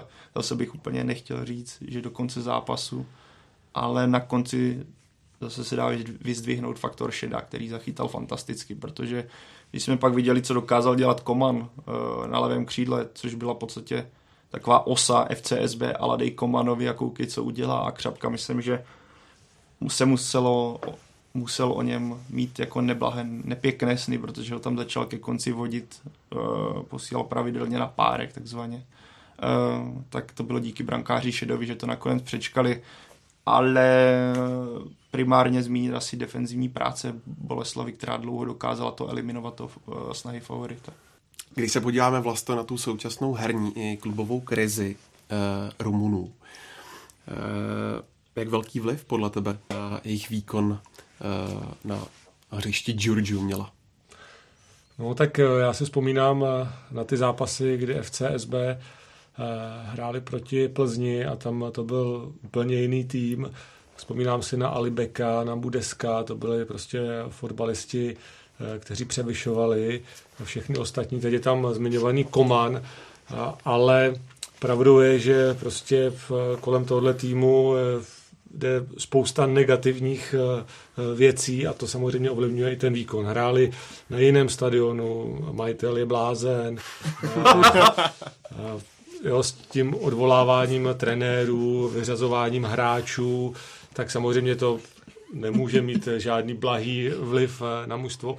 A myslím si, že i mladá Boleslav to vycítila a pro mě mám prostě takový tajný typ, že mladá Boleslav se klidně může dostat až do základní skupiny, jim to přeju. Eh, protože samozřejmě musel by ještě porazit eh, po Rumunech eh, jeden tým, ale výsledek dobrý a nebylo to jenom tím, že jenom bránili, když ke konci už ano, ale měli i něco dopředu, protože mají tam typy hráčů, kteří dokáží něco udělat. Teď samozřejmě Mešanovič, pro mě skvělý hráč a pokud tedy jako Mlečenko odejde, tak skvělá náhrada. Navíc je tam Wagner, další fotbalista, který prostě dokáže dávat góly. Je tam Matějovský, teď vlastně Pudil, který v letní pauze párkrát přišel hrát fotbal k nám zahrál to Praha, takže měl dobrou přípravu. Ale chci říct si prostě fotbalista, který zažil mezinárodní srovnání. Bucha se rozehrává. Přesně tak, jsou tam ty mladí kluci, Bucha, Ladra, takže jo, mladá Boleslav pro ně bylo klíčové, že přešla to první předkolo, které hrála a teď eh, to má dobře rozehrané a věřím, eh, že by mohla postoupit. My jsme teďka tady mluvili, nebo před chvilkou, nebo před pár desítkama minut jsme mluvili o Spartě, jak ten výkon vlastně vypadal. To může být ten vlastně výkon Boleslavy, může být eh, obrovskou spruhou do té odvety, zejména produktivita, protože FCSB, ano, je, Bolka tam měla, řekněme, dvě, tři, dva, tři breaky, které ale nevyřešila dobře, i když mohla. A to nebyly malé šance A teďka, když jste viděli ten zápas se Spartou, jak oni byli, nebo zejména Mešanovič byl klinický v zakončení a já si myslím, že jemu on je taková horká hlava, hodně živelný a ten výkon proti Spartě může strašně pomoci do toho utkání, že mu to může psychicky ho to vystřelit a zejména ze začátku toho utkání věřím, že on na té vlně se může nést, pokud, ho potom, pokud se mu nebude dařit a Rumuni ho vymažou, tak to možná klesne, ale věřím, že on do toho utkání vlétne jako velká voda, právě políben ještě tím výkonem proti Spartě. A pokud to bude podle mě klíč, Boleslav si myslím, že i v tomhle utkání se bude, nebo ona z toho vychází obra, z zabezpečené obrany, přecházet rychle do breaku nebo do rychlých kontrů. A pokud na to naváže v té finálovce, což na Spartu, uh, nejsem si úplně jistý, že FCSB bude mít takové díry v obraně, ale pokud naváže zakončení a finálovce, tak by to mohlo klapnout, ale skutečně nebude to jednoduché utkání, protože pro FCSB něco, jak jsme se tady bavili, pro Plzeň je klíčové postoupit, tak FCSB to má nastavené, nastavené úplně stejně, i když s tím bláznem v zádech, jak říkal Vlasta, eh, kde už je cítit, že i fanoušci proti mladé Boleslavi tam vlastně naházeli 500 eurovky s podobiznou bekali ho a měli tam zkaz, nebo posílali mu zkaz, ať už do toho nekecá, že je neschopný, ať tam nasadí nějakého trenéra. Vy teďka měl jednání se s Concenisajem z Portugalska a skončilo po 20 minutách, protože podle mě on mu řekl, že on chce, aby do toho nekecal, on mu řekl, tak to ne, já ti budu posílat ty SMSky na lavičku nebo na vysí, do vysílačky. Takže uh, Jestli někdy má Boleslav přes FCSB postoupit, tak je to teď, kdy ten tým má x změn v sestavě, trenéra, netrenéra a ma, ma, majitele, jak říkal Vlast, to se mi líbilo, majitele blázna, no. ale je to tak. Navíc v Lize, v Lize se jim vůbec teď nedaří. Já jsem se docela dlouho bavil, když hrála v Rumunsku Plzeň s místními novináři a ty říkali, že prostě Bekali je herec, jo, že to prostě hraje na média, samozřejmě, ale dost často to úplně přestřelí, když prostě vyhlásí do světa, že tenhle hráč si tam už nikdy nekopne a potom se buď vrátí nebo nevrátí, tak samozřejmě eh, i ty hráči si musí o tom myslet eh, svoje. Ale ta kvalita týmu není rozhodně taková, jako když byli proti hmm. Plzni. Jo. A eh, Boleslav by se opravdu mohla jakoby svést na té vlně, že teď jako v té euforii uvidíme, jak se chytne stadion. Možná bude teda podobně jako proti Spartě plno, což Boleslavy dvakrát po sobě plno, to nepamatuju. Jo, takže jsem rád, že tenhle zápas budeme vysílat. O 6 hodin se bude hrát a doufám, že to vyjde, no, že to bude pěkný zápas se šťastným koncem pro český tým. Já ještě, ještě k tomu Bekarimu, tak je super, že eh, rumunský novináři se na tiskové konferenci ptají Josefa Webra, jestli mu vedení kecá do sestavy. Jo. pod, pod dojmem, co se děje ve Stěhově nebo v CSB, tak, tak to mě přišlo strašně vtipný. No, že, že tak Josef Weber z toho byl docela jako zaskočený, že se na, na něco takového ptají. No a ještě k té Boleslavi eh, jenom úplná taková vsuvka, že uh, v super formě hraje, hraje Marek Matějovský hmm. a a já si myslím, že třeba vedle Kangy tak, tak je momentálně nejvýraznější postavu bez ligy. Jo. A ta jeho forma je fakt, fakt vynikající a prostě pokud si to nastavení udrží i, i ve čtvrtek, tak, tak má Bolka prostě strašnou šanci postoupit. Ono v tom prvním utkání podle mě bylo znát, že dokud Marku Matějovskému takzvaně nedošlo, nebo dokud měl síly, tak FCSB úplně nebylo schopné nějak tou obranou Boleslavy procházet a výborně on dirigoval tu hru, na něm je vidět, jaké má zkušenosti z party z Readingu takže Radek to popsal přesně. Ono, ono vlastně v minulé sezóně bylo dost často uh, vidět, uh, že Marek Matějovský nemá úplně uh, důvěru do základní sestavy od trenéra. Prakticky po, po každém zápase uh, na to šly otázky. Uh, Ježka Weber uh, na to většinou tak nějak diplomaticky odpovídal, že je pro něj platný eh, třeba ve druhé fázi zápasu, že nemá tolik natrénováno, eh, ale nakonec eh, se ukazuje, že Marek Matějovský by mohl být podobný symptom jako svého času Pavel Horvát pro Plzeň, i když samozřejmě typologicky trošku jiný, ale věkově už se to tak nějak vyrovnává, ale Matějovský je super fotbalista to je prostě vidět, když tam máte prostě deset eh, běžců nebo hráčů skvěle fyzicky připravených, kteří to odjezdí, jdou do souboje, všechno, tak tam pak strašně vyčnívá, když někdo s tím balonem umí dát tu finálovku, kdo je klidný, kdo to dokáže vymyslet a to Marek Matějovský je. A souhlasím, že a jsem rád, že i fotbalista relativně vyššího hmm. věku dokáže být platný pro ten, pro ten tým. Takže jo, Marek Matějovský, jde mu to. Našel bys Radku nějakého společného jmenovatele toho, proč to českým týmům v předkolech zatím úplně nevychází? Eh, no, myslím si, že, eh, že na vině obecně není to jenom problém téhle sezóny, tak, eh, tak je prostě efektivita v koncovce. No. Český týmy mají obecně problémy na, na cizích stadionech, kde, kde dávají málo gólů, samozřejmě jako existují výjimky, ale, ale v těch důležitých zápasech, nemyslím třeba ani druhý předkolo, kdy, kdy, kdy Mladá Boleslav dala 4 góly uh, Jerevanu. Šimkem. Ne, tak tomu od, Orda Basy. No, Orda Basy Šimkem. Prostě, prostě tam. tak, eh, tak já myslím právě třeba eh, tyhle zápasy, jak, jako je třeba Bukurešti nebo Plzeň, co hrála na Olympii, jako jsou v Zářebu, co hrála v Antwerpách. Vzpomeňme si na Slávy, jakým způsobem vlastně se hrála zápas Petrohradu, tam měla taky hromadu zajímavých, zajímavých možností a prostě z toho góly nedala. A, a tohle prostě trápí obecně český týmy, že, že oni se nevyprodukují v Evropě tolik, eh, tolik šancí, jako, jako u nás Lize, mají třeba, nevím, tři a, a nejsou prostě schopní je pro mě, já nevím, buď chybí kvalita, nebo nějaký prostě moc zbrklosti. Jo, spíš si myslím, že to je, že to je o kvalitě těch, těch lidí, kteří se do toho zakončení dostávají. No a, a na to ty český týmy, český týmy dojíždějí. No. Takže pokud, pokud třeba tohle se povede Spartě, na Trabzonu, tak, tak si myslím, že má, že má šanci postoupit. Byť teda tomu nevěřím, že ty útočníci takovou kvalitu mají. A, a to samý třeba bude platit i pro Plzeň. No. Plzeň, já nevím, třeba si doma vytvoří víc těch situací, ale prostě musí z nich dát góly. Jo a momentálně, momentálně nestřílí. U Mladý Boleslavy si myslím, že to bude taky to, to, to samý. No. Bude takticky vedený zápas, protože ten, eh, ten jeden gól bude, bude dělat velký rozdíl eh, po tom prvním výsledku 0-0 a když si každý bude dát majzla prostě nějakou třeba i pološanci, tak prostě bude potřeba proměnit. Proto třeba je strašně důležitý, že ten, že ten Mešanovič eh, takhle zazářil proti Spartě a ten půjde prostě do toho zápasu strašně nahoře. Už, už jenom to, prostě, že, že to je Balkánec a, a jim se prostě to sebevědomí po takové zápasy zvedá úplně obrovsky. No, eh, je otázka samozřejmě, eh, jestli nakonec třeba bude hrát v základu, jestli bude, jestli bude hrát s Komličenkem, nebo jak to bude.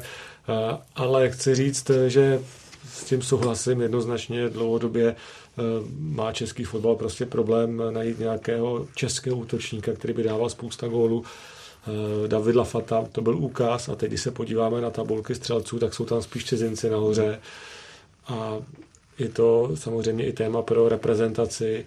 Eh, teď vlastně Krmenčík se vrátil a tak nějak se předpokládá, že by měl pomoct i reprezentaci, nebo že bude v nominaci, když vlastně až na ten jeden zápas góly nedává. To samé Šik, který hmm. uh, má problém uh, samozřejmě najít uh, mužstvo nebo důvěru trenéra, kde by hrál. No, takže je to, je to prostě problém, proto určitě i češ, české kluby hledají v zahraničí, že jo, Sparta, Tetech, Slávět, Fanburen, Boleslav, Komličen, Komešanovič.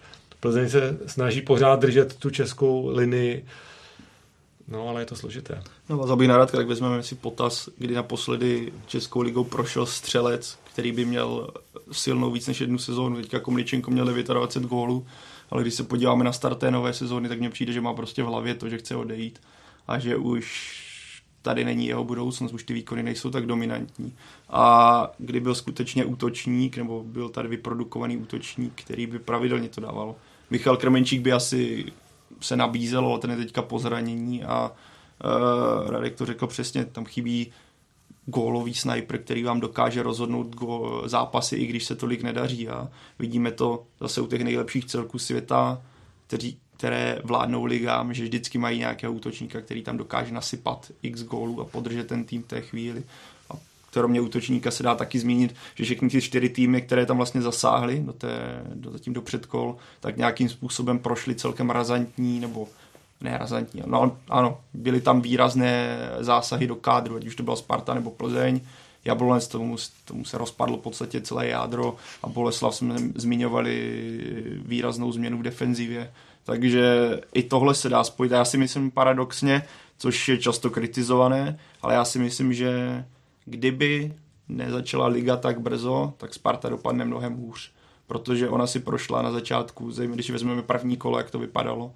tak to, že teďka hrála až po čtvrtém kole s, tím, Trabzonsporem, tak si pořád myslím, že to přispělo i vlastně i dalším týmům to přispělo k tomu, že ty výsledky nebyly až tak úplně tragické. Že myslím si, že kdyby Sparta zahrála po prvním, druhém ligovém kole, tak by ten výsledek vypadal mnohem hůř.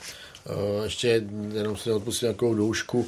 Eh, aby jsme nedělali blbce jenom z útočníků. Jo. Ta hmm. střílení gólu je samozřejmě eh, povinností záložníků, obránců při standardních situacích, jo. takže to není jenom věc útočníků, je to prostě o tom, aby se ty hráči, pokud se do té koncovky dostanou, tam zachovali prostě tím správným způsobem a mě to prostě u českých týmů chybí. Není to, nemyslím to jenom čistě na útočníky, ale, ale de facto na celý tým. A je, potom bych tomu ještě přidal nějakou kreativitu, viděli jsme to v té Plzni, mě tam jak se tady mluví o té české, československé cestě, tak uh, možná mi přijde, že občas tam chybí nějaký ten zahraniční idea do té kreativity.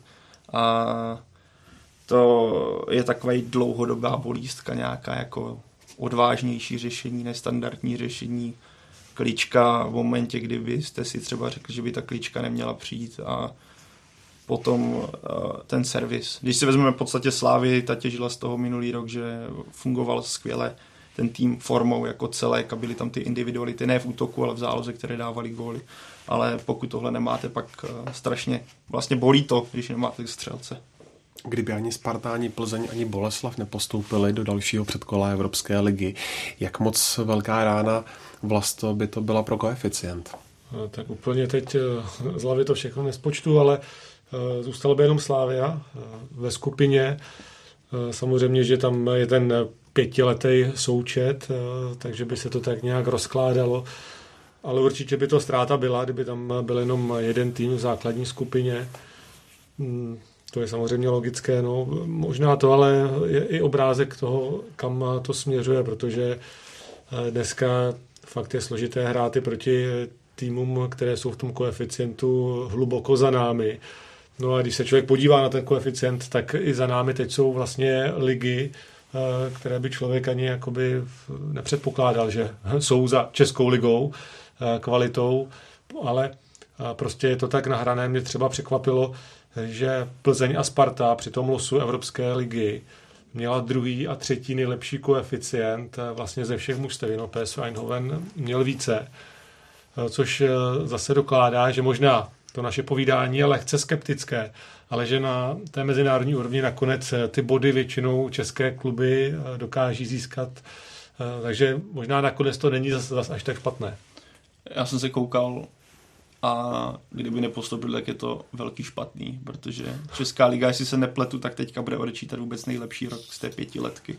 Tam je nějakých 7,3 bodů.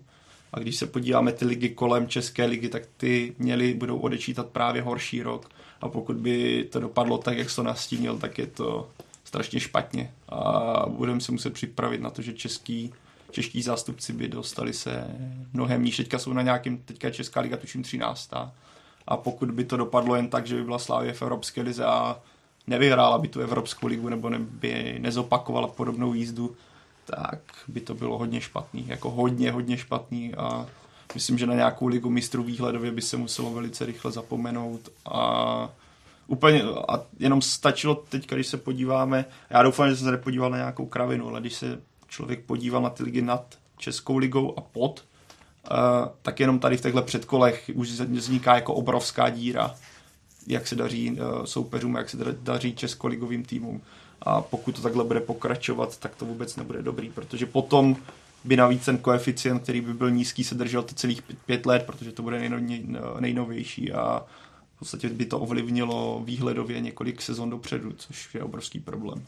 Takhle já si myslím, že eh, zase úplně podle mě by neplatilo, jakože Liga mistrů by tím, že by byl nižší koeficient, eh, byla nějak vzdálenější než je teď, eh, pokud by prostě ty předkola hrály nebo hrálo méně týmů, tak eh, prostě vždycky půjde mistr do předkola ligy mistrů eh, a půjde do mistrovské části. A bude to spíš na tom roku, jak bude mít se skládané mužstvo a může klidně projít. Asi do prvního předkola nepůjde, ale z druhého předkola třeba se prokousat dál. A pokud budou mít kvalitu hrát evropské poháry, třeba jenom tři týmy u nás, tak prostě budou hrát tři a nakonec můžou paradoxně se sbírat těch bodů více, než když by začali v pětici.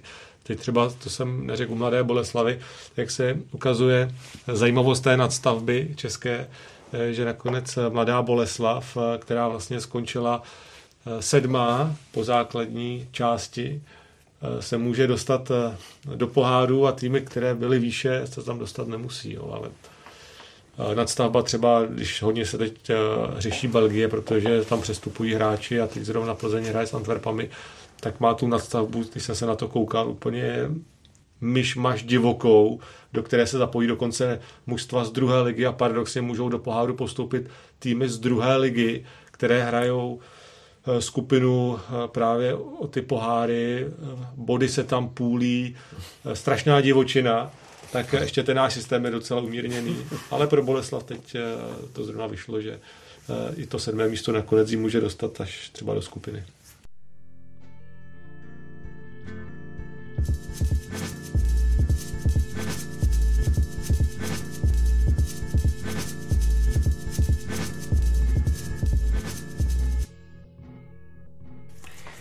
Ještě se v tomhle díle podíváme na Slávy, ta má jistou minimálně Evropskou ligu, ale stále živí naději na ligu mistrů. Eh, forma sešívaných ale v současnosti není úplně kdo ví, jaká je, když v posledním ligovém kole porazila Liberec těsně 1-0. Přesnou přihrávkou k tomu pomohl Tomáš Souček, který se ale zatím herně spíše hledá. Kouč Jindřich Trpišovský poutkání řekl, že podobně jsou na tom i reprezentanti Alex Král a Jan Bořil a jako důvod uvedl špatnou přípravu a krátké volno. Tak Radko, vidíš to stejně? No, jestli trenér Trpišovský řekl, že prodělali špatnou přípravu, tak eh, být vedením klubu, jak se ptám, jak je to možný, jo, že měli špatnou přípravu, tak se ptám trenéra v první řadě, ale on to myslel určitě jinak, on eh, narážel na tu, na tu krátkou dobu přípravy a, a byť očekávám tady různorodost názorů, tak, e, tak já s tím poměrně, poměrně souhlasím a, a e, myslím si, že to volno bylo opravdu, opravdu krátký a, a, a být na dovolený nějakých 14 dní a zase prostě vletět e, do toho stereotypu tréninkového a, a, a potom nějakých přípravných zápasů, tak je prostě třeba hrozně složitý nejenom po nějaký fyzické stránce, ale, ale i z hlediska nějaký prostě psychického odpočinku a, a já jsem prostě přesvědčený, že ta liga mohla začínat klidně o týden díl a už ten týden prostě prostoru pro ty týmy by byl jako hrozně podstatný. Jo. Mít čtyři neděle na přípravu nebo pět neděl na přípravu podle mě je, je poměrně jako velký rozdíl a, a, a myslím si, že eh, Jindřich Trpišovský, pokud zmiňoval tu špatnou přípravu, tak měl určitě na mysli to, že, že ten objem, který oni chtěli a způsob, jakým chtěli to musto posunout po nějaký herní kondiční stránce, tak prostě během té krátké doby není, není prostě možný obsáhnout. Jo? A, a, a, ten týden navíc si myslím, že, že už by určitou, určitou roli hrál. E, nevím, prostě začínat o týden díl a, a vložit nějakou středu, podle mě to vůbec, vůbec není problém. Je to asi poučení pro, pro příští sezonu, protože víme, že nadstavba e, se bude hrát, e, se bude hrát minimálně ještě dvě sezóny v, v, tomhle, v tomhle formátu a takže je to na nějakou prostě debatu klubu z LFA, jakým způsobem k tomu přistoupit eh, od příští sezóny. Já, já jsem pro, aby se začátek ligy jednoznačně posunul. Já navážu na Radka, protože on to tady přesně řekl, já se doufám, že někdo bude. Já, já jako s Radkem samozřejmě souhlasím, tak příprava byla krátká, těch 14 dní, ale já se zároveň tam, a já ne, neříkám, že mám pravdu, ale mi tak jako mě ta idea vlastně napadla, proč, jestli to není ale trochu i chyba Slávě, jak k tomu přistoupila. Jo? Protože ty hráči, které zmínila, ano, nebyli na fyzické, na fyzické přípravě v Rakousku, což naprosto chápu. Na druhou stranu, proč Souček, Bořil, Masopust a Král museli hrát přípravný zápas proti Trenčínu o nějaký pohár, který je naprosto nedůležitý. Proč museli zasahovat tolik, do tolika zápasů přípravy, proč museli tolik hrát? V přípravě, když Slávia má za sebou extrémně těžkou sezónu, ať už fyzicky, anebo psychicky, navíc tihle kluci potom hrají do třetiny června, proč nemají dlouhou, mnohem delší dovolenou, protože když, se nad tím, když jsem se nad tím snažil zamýšlet to, co bylo řečeno, tak uh, oni do, směrem dopředu ten tým v podstatě zůstal stejný. K čemu Tomáš Souček musel tyhle zápasy hrát? Když se podíváme, ono je to samozřejmě blbě se to srovnává, ale na jednu stranu to podle mě to srovnání jde. Když se podíváme, jak k tomu přistoupil Liverpool nebo Manchester City, kdy vám Mares odehraje africký šampionát a neodehraje jediný přátelský duel, protože dostane přesně, dostane, jak teď zmiňoval Radek, delší dovolenou, aby si vyčistil hlavu, odpočinul si a naskočí do prvního ligového zápasu bez jakéhokoliv přípraváku. To samé Salah, Alisson, tady tíhle uh, Firmino. Jsou to kluci, kteří zase měli reprezentaci, odehráli jediný přátelský zápas s Lyonem a zase naskočí do uh, prvního zápasu. Bylo na nich znát, že neabsolvovali přípravné zápasy vůbec. Tam a Slávě pro mě je tohle, uh, Slávě v tomhle směru je pro mě víceméně to samé. Ten tým je skvěle sehraný, zejména v těchto oblastech a podle mě Tomáš Souček vůbec nemusel hrát ty přípravné zápasy. Navíc my tady neustále omíláme, což je pravda, že má Slávě nejsilnější kádr, že má výborně zdvojené posty, tak OK, kdyby trenér chtěl, aby hrál Tomáš Souček a zbytek, tak proč nehráli aspoň menší minutáž? Proč museli naskakovat na takové dardy během přípravných zápasů? Protože uh, já si nemyslím, že to je o fyzičce, je to o psychice a Tomáš Souček teďka a i další hráči jsou prostě je na nich znát nějaká únava, já si nemyslím, že fyzická. Přípr- že máte skvělou fyzičku, tak to nestratíte za měsíc. A takže já si ani nemyslím, že to je fyzické manko, je to spíš o nějaké psychické pohodě. A já si prostě myslím, že měli dostat daleko větší volno a bylo by to tomu týmu prospěšnější. Teď Jan Bořil hraje pořád. Proč nehraje Jaroslav Zelený, aspoň jeden zápas. Můžeme to zase přirovnat, já jsem se koukal do Belgie, uh, protože se rád, teďka se rádo přirovnává k Belgii. A já doufám, že potom třeba ne, kluci mě budou oponovat. Ale eh, za klub Brugy hraje, a teďka si to řeknu dobře, to je jedno, hraje s, s nějaký Skivers, útočník Hvězda Brook, mladý kluk, který byl na 21. Jeho implementovali do kádru po té přípravě zase. Velkou část přípraváku nehrál a potom hrával 10-15 minut na úvod sezóny. S tím, že teďka začíná hrát, když Brugám už jde hodně, začíná hrát. Proč případně nemohl Tomáš Souček a spol hrát menší minutáž i na začátku ligy, kdy Slávě podle mě má hráče na to, aby to zvládla, s tím, že bude směřovat, aby byl naprosto skvěle odpočatý na klíčovou bitvu, která je pro mě Liga mistrů a nebo na čtvrté gol. Tohle, já jsem se, když jsem se nad tím snažil zamyslet, tak jsem to vlastně nepochopil. Já si nemyslím, že tam je fyzický manko. Já si prostě myslím, že se můžeme bavit i o tom, že to je špatně nastavený ale je to slovo do pranice. Já třeba doufám, že kluci se mnou nebudou souhlasit, ale prostě pro mě je to, když jsem se nad tím ohlídl, nad tímhle, na touhle větou neustále se opakující nad tím, jak byla krátká příprava, protože Slávě skončila poslední sezonu stejně jako předloni, nebo tento minulý rok. Začala ju taky stejně jak ten uh, minulý rok a první přípravný zápas měla cca taky ve stejný den jako tento rok. Ano, je tam chybějící ten týden, což je pro tu regeneraci podle mě důležité.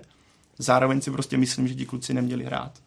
Protože Slávě, ne, kdyby to byla Sparta, která má nového trenéra, učila se nový systém, tak to nějak chápu. A Slávě tohle tímhle vůbec neprocházela. A mohl hrát Traoré, mohl hrát Zelený, mohl hrát Ševčík, mohl hrát uh, Romadé odep, no, vůbec nevýrazný. Proč, proč se tohle nestalo? A proč se teďka mluví o tom nějaké o únavě tohle? Pro mě je to prostě chyba ze strany Slávy jistá. A budu rád, když mi teďka Radek třeba odpoví jinak. Ne, jako to je, já... Eh, ne, já, já ti rozumím a, a určitě to eh, je pohled, který, eh, který je potřeba respektovat. Já si myslím, že, že tohle prostě je problém takový zakořeněnosti českého prostředí. Jo? Že, že já si myslím, že třeba ve Slávii ty, ty lidi to možná jako ani nenapadlo, hmm. protože Protože třeba nevím, Manchester City, tak dejme tomu teda dá e, nějakým svým největším hvězdám úplně volnost během té přípravy, vlastně maky jako na nějaký fyzice a, a nějaký souřed během toho tréninku a vypustí v zápase. E, já teď abych se úplně přesně vyjádřil.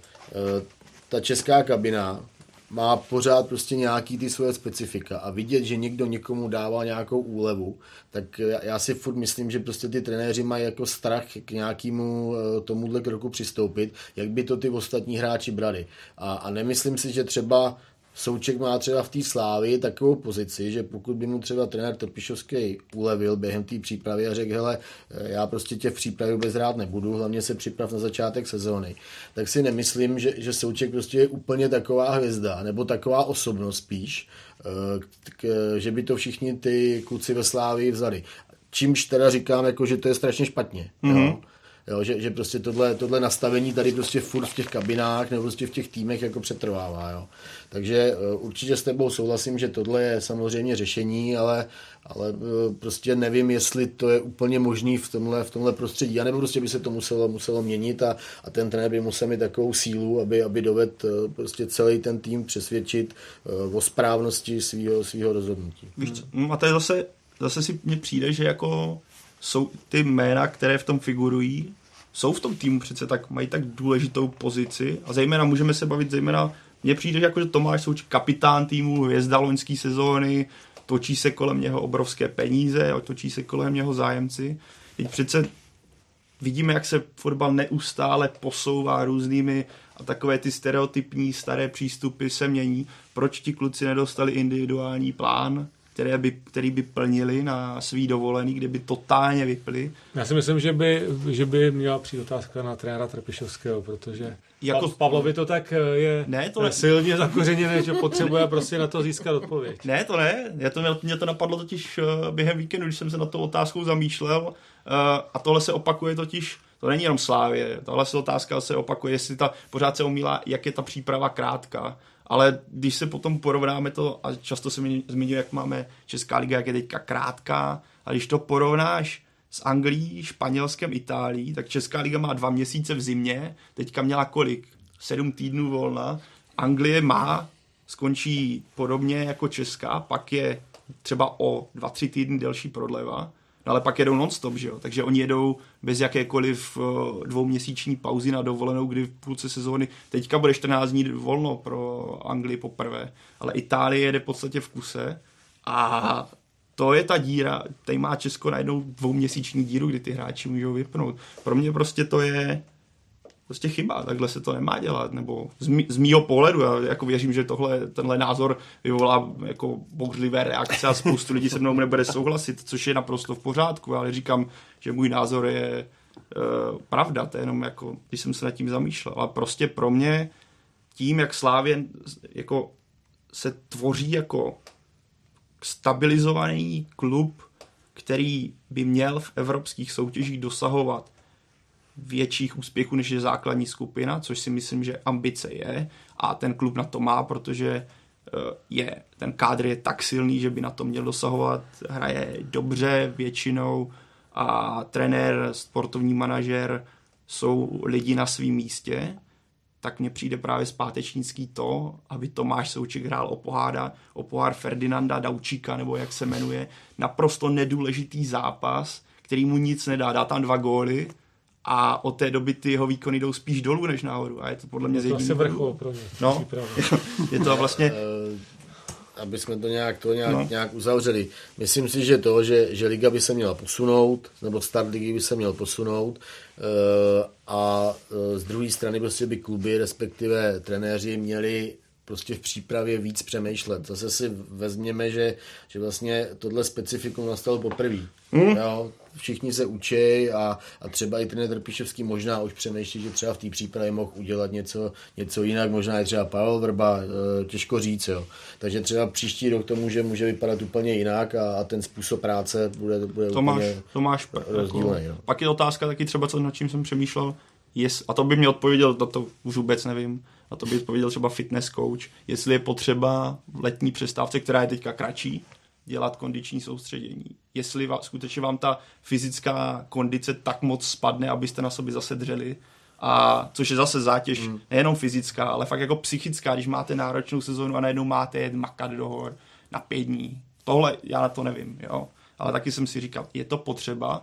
Já beru během zimní přestávky, máte dva měsíce, tak tam asi vypadnete. Ale zase to vidíme to, tady u těchto velkých klubů ty kluci nejezdí na soustředění, kde dřou jako koně. Většinou mývají individuální plány, dělají to sami za sebe a přijedou na ty zápasy prostě připravení. A buď budete připravený na tom zápase, nebo buď přijdete připravení, nebo končíte, nebo jdete na lavičku.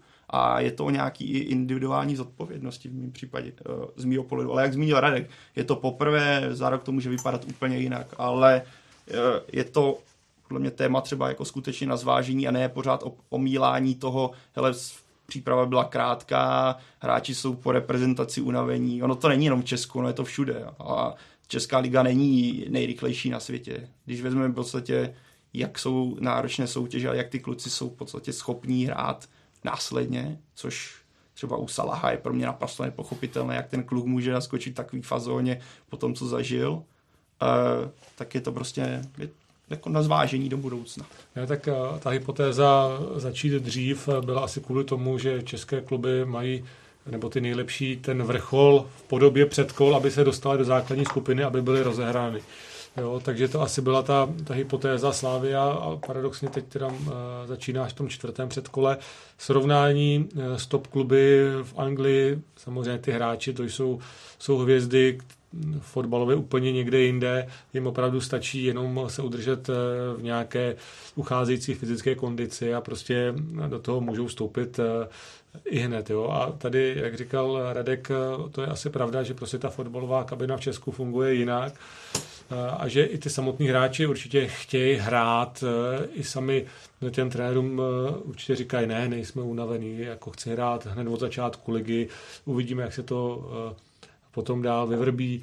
Takže určitě asi takhle nějak přemýšlejí hráči a u trenérů tam asi pracují s nějakýma, jak si říkal, fitness datama a ten vrchol sezóny přichází teď pro ty týmy v Anglii přichází až, eh, protože samozřejmě počítají, že budou hrát eh, někdy na jaře ty poháry, čtvrtfinále, semifinále, eh, kam už se úplně asi třeba my tak nedíváme daleko. Ale já, já si myslím především, Pe tady zmínil ten argument toho, že český týmy chtějí být rozehraný až nebo ve chvíli, kdy vlastně nastoupí do, do předkolerovských pohárů.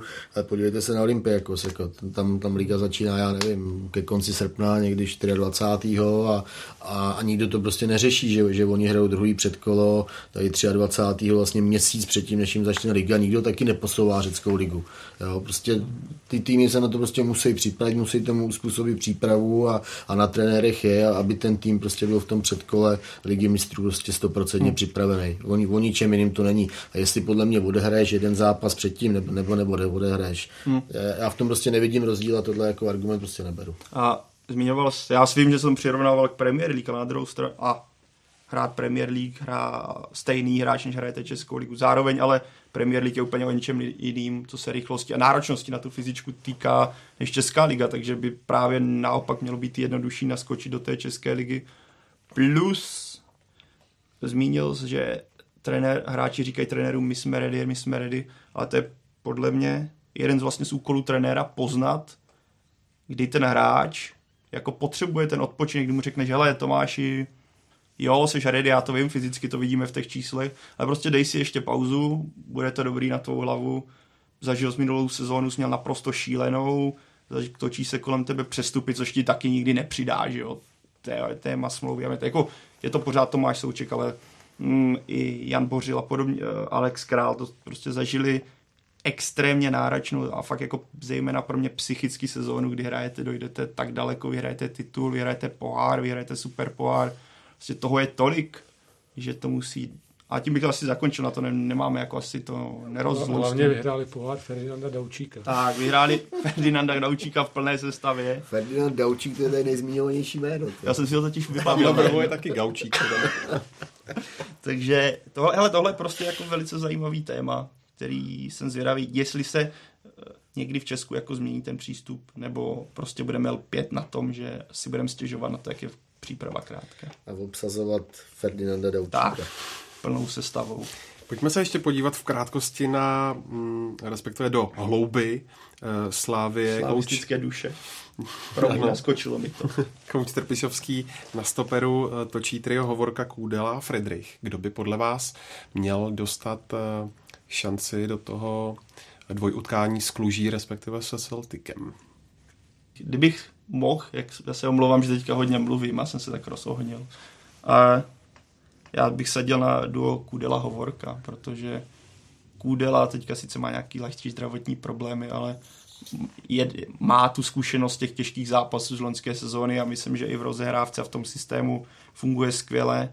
Hovorka ukazuje, že to byl skutečně dobrý kauf ze strany Slávie, protože ta jeho to čtení hry, rozehrávka, to, jak jako přemýšlí a dokáže i vyhrávat lavičky, e, měl třeba pomalejší start, kdy o něm někteří pochybovali, ale myslím, že třeba zejména teďka v zápase s Libercem ukázal, čeho on je schopný a to duo je na, asi ideální. Friedrich, OK, s Karvinou vynuloval nebo vynulovali Karvinou, vynulovali teďka Liberec, ale co se týče rozhrávky, on proti Liberci tam měl takzvaně, nebo takzvaně, tam měl tři špatné jako přihrávky a tam být kvalitnější soupeř, kvalitnější protihráči, tak Slávy za to je potrestaná. A, takže já si myslím, že jako duo Kudela Hovorka je ideálním duem stoperským pro Slávy v současnosti.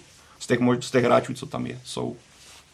No já, já, já s tím naprosto souhlasím, já bych taky to viděl jako na, na, na hovorku s Kudelou, tam pro Friedricha hraje akorát uh, to, že je golovější hmm. a že se umí prosadit při standardních situacích a má takový cit prostě v tu, v tu chvíli být, být na správném místě, takže to pro něj hraje, ale, ale myslím, že to, že ten Trpišovský bude sázet na nějakou takovou jistotu a hlavně, aby měl pořádek, pořádek v těch, ve, ve středu prostě té obrany a, a rozehrávka dávala smysl, což on On samozřejmě hodně, hodně dbá, takže já to taky vidím Kudela, Kudela, Hovorka, pokud budou oba, oba 100% zdraví. Tam samozřejmě se mluví o tom, že když odešli Afričani, že tam eh, může chybět eh, síla, eh, případně vzdušné souboje.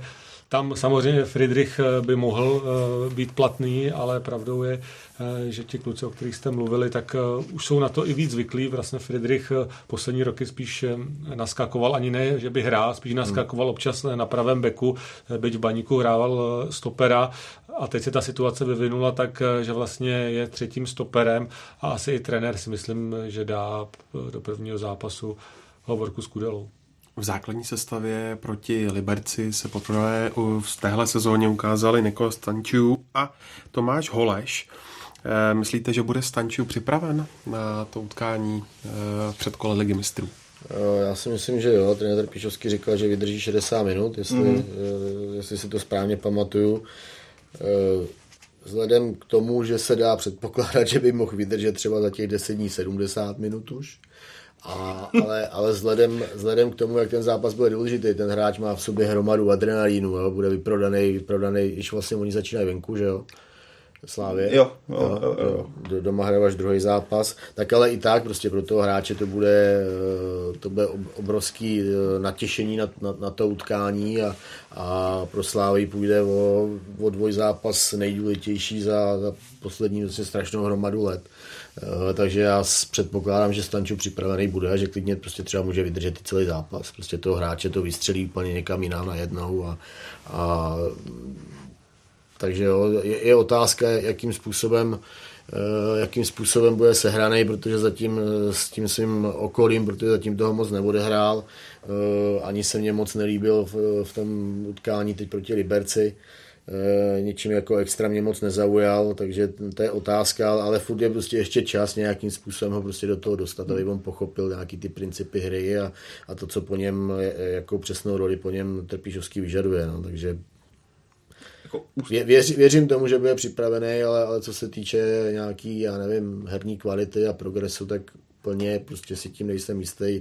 Zase na druhou stranu má prostě takový jako občas geniální momenty, že, že to prostě může klapnout. No. mu právě nepřispívá to, o čem jsme se bavili, že ten tým nehraje tak lehce a tak dobře, jak hrával na jaře, na podzim. No.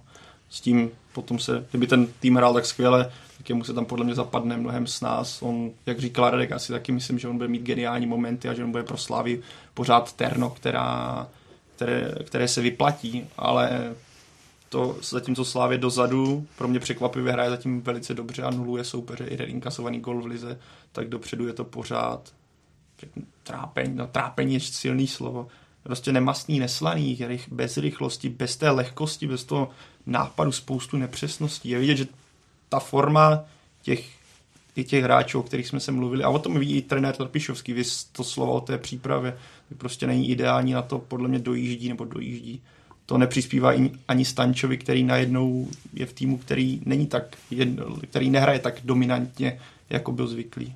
To si možná chystá trenér, nebo určitě se ho chystá na eh, předkolo ligy mistrů a i když přišel samozřejmě pozdě, eh, až eh, vlastně úplně na začátku soutěže, tak vlastně dostává tu šanci pozvolna a možná jemu říká, ale Niko, ještě vydrž, ještě teda 60, hmm. 70, 30 minut a tak a dále. A vlastně do toho skáču. To je zase ten rozdíl, o kterém jsme se bavili. U Stanča to máte jako naplánovaný, že říkáte, hele, tomu to dávkujeme.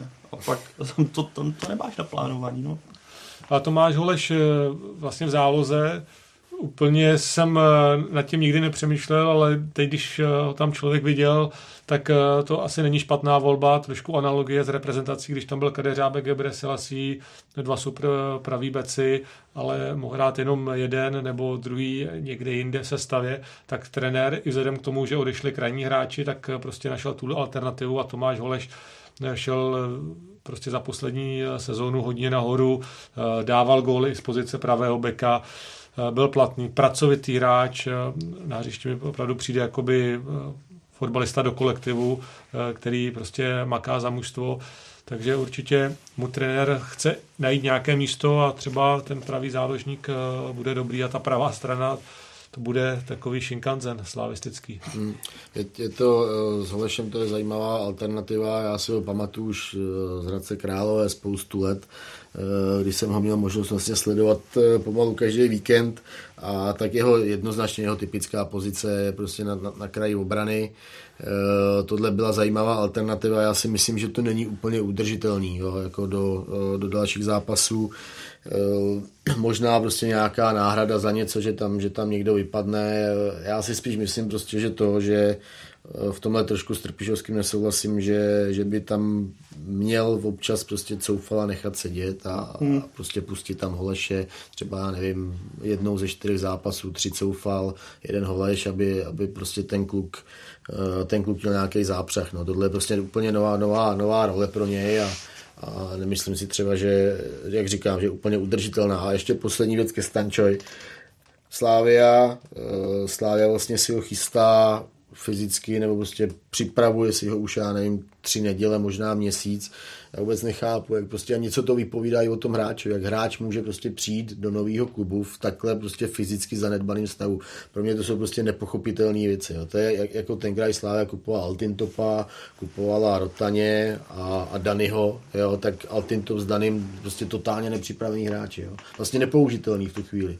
A u toho Stanča prostě on má k tomu jako inklinuje k tomu prostě ve Spartě, to, by, to bylo, to, neříkám, že to bylo stejný, ale prostě taky tam měl nějaký takovýhle, takovýhle problémy a prostě, že prostě on přijde do klubu, který chce dát ligu mistrů a, a přijde nepřipravený, prostě pro mě to je, pro mě to je naprosto jako šokující a, a vypovídá to prostě o charakteru toho hráče určitě jednoznačně.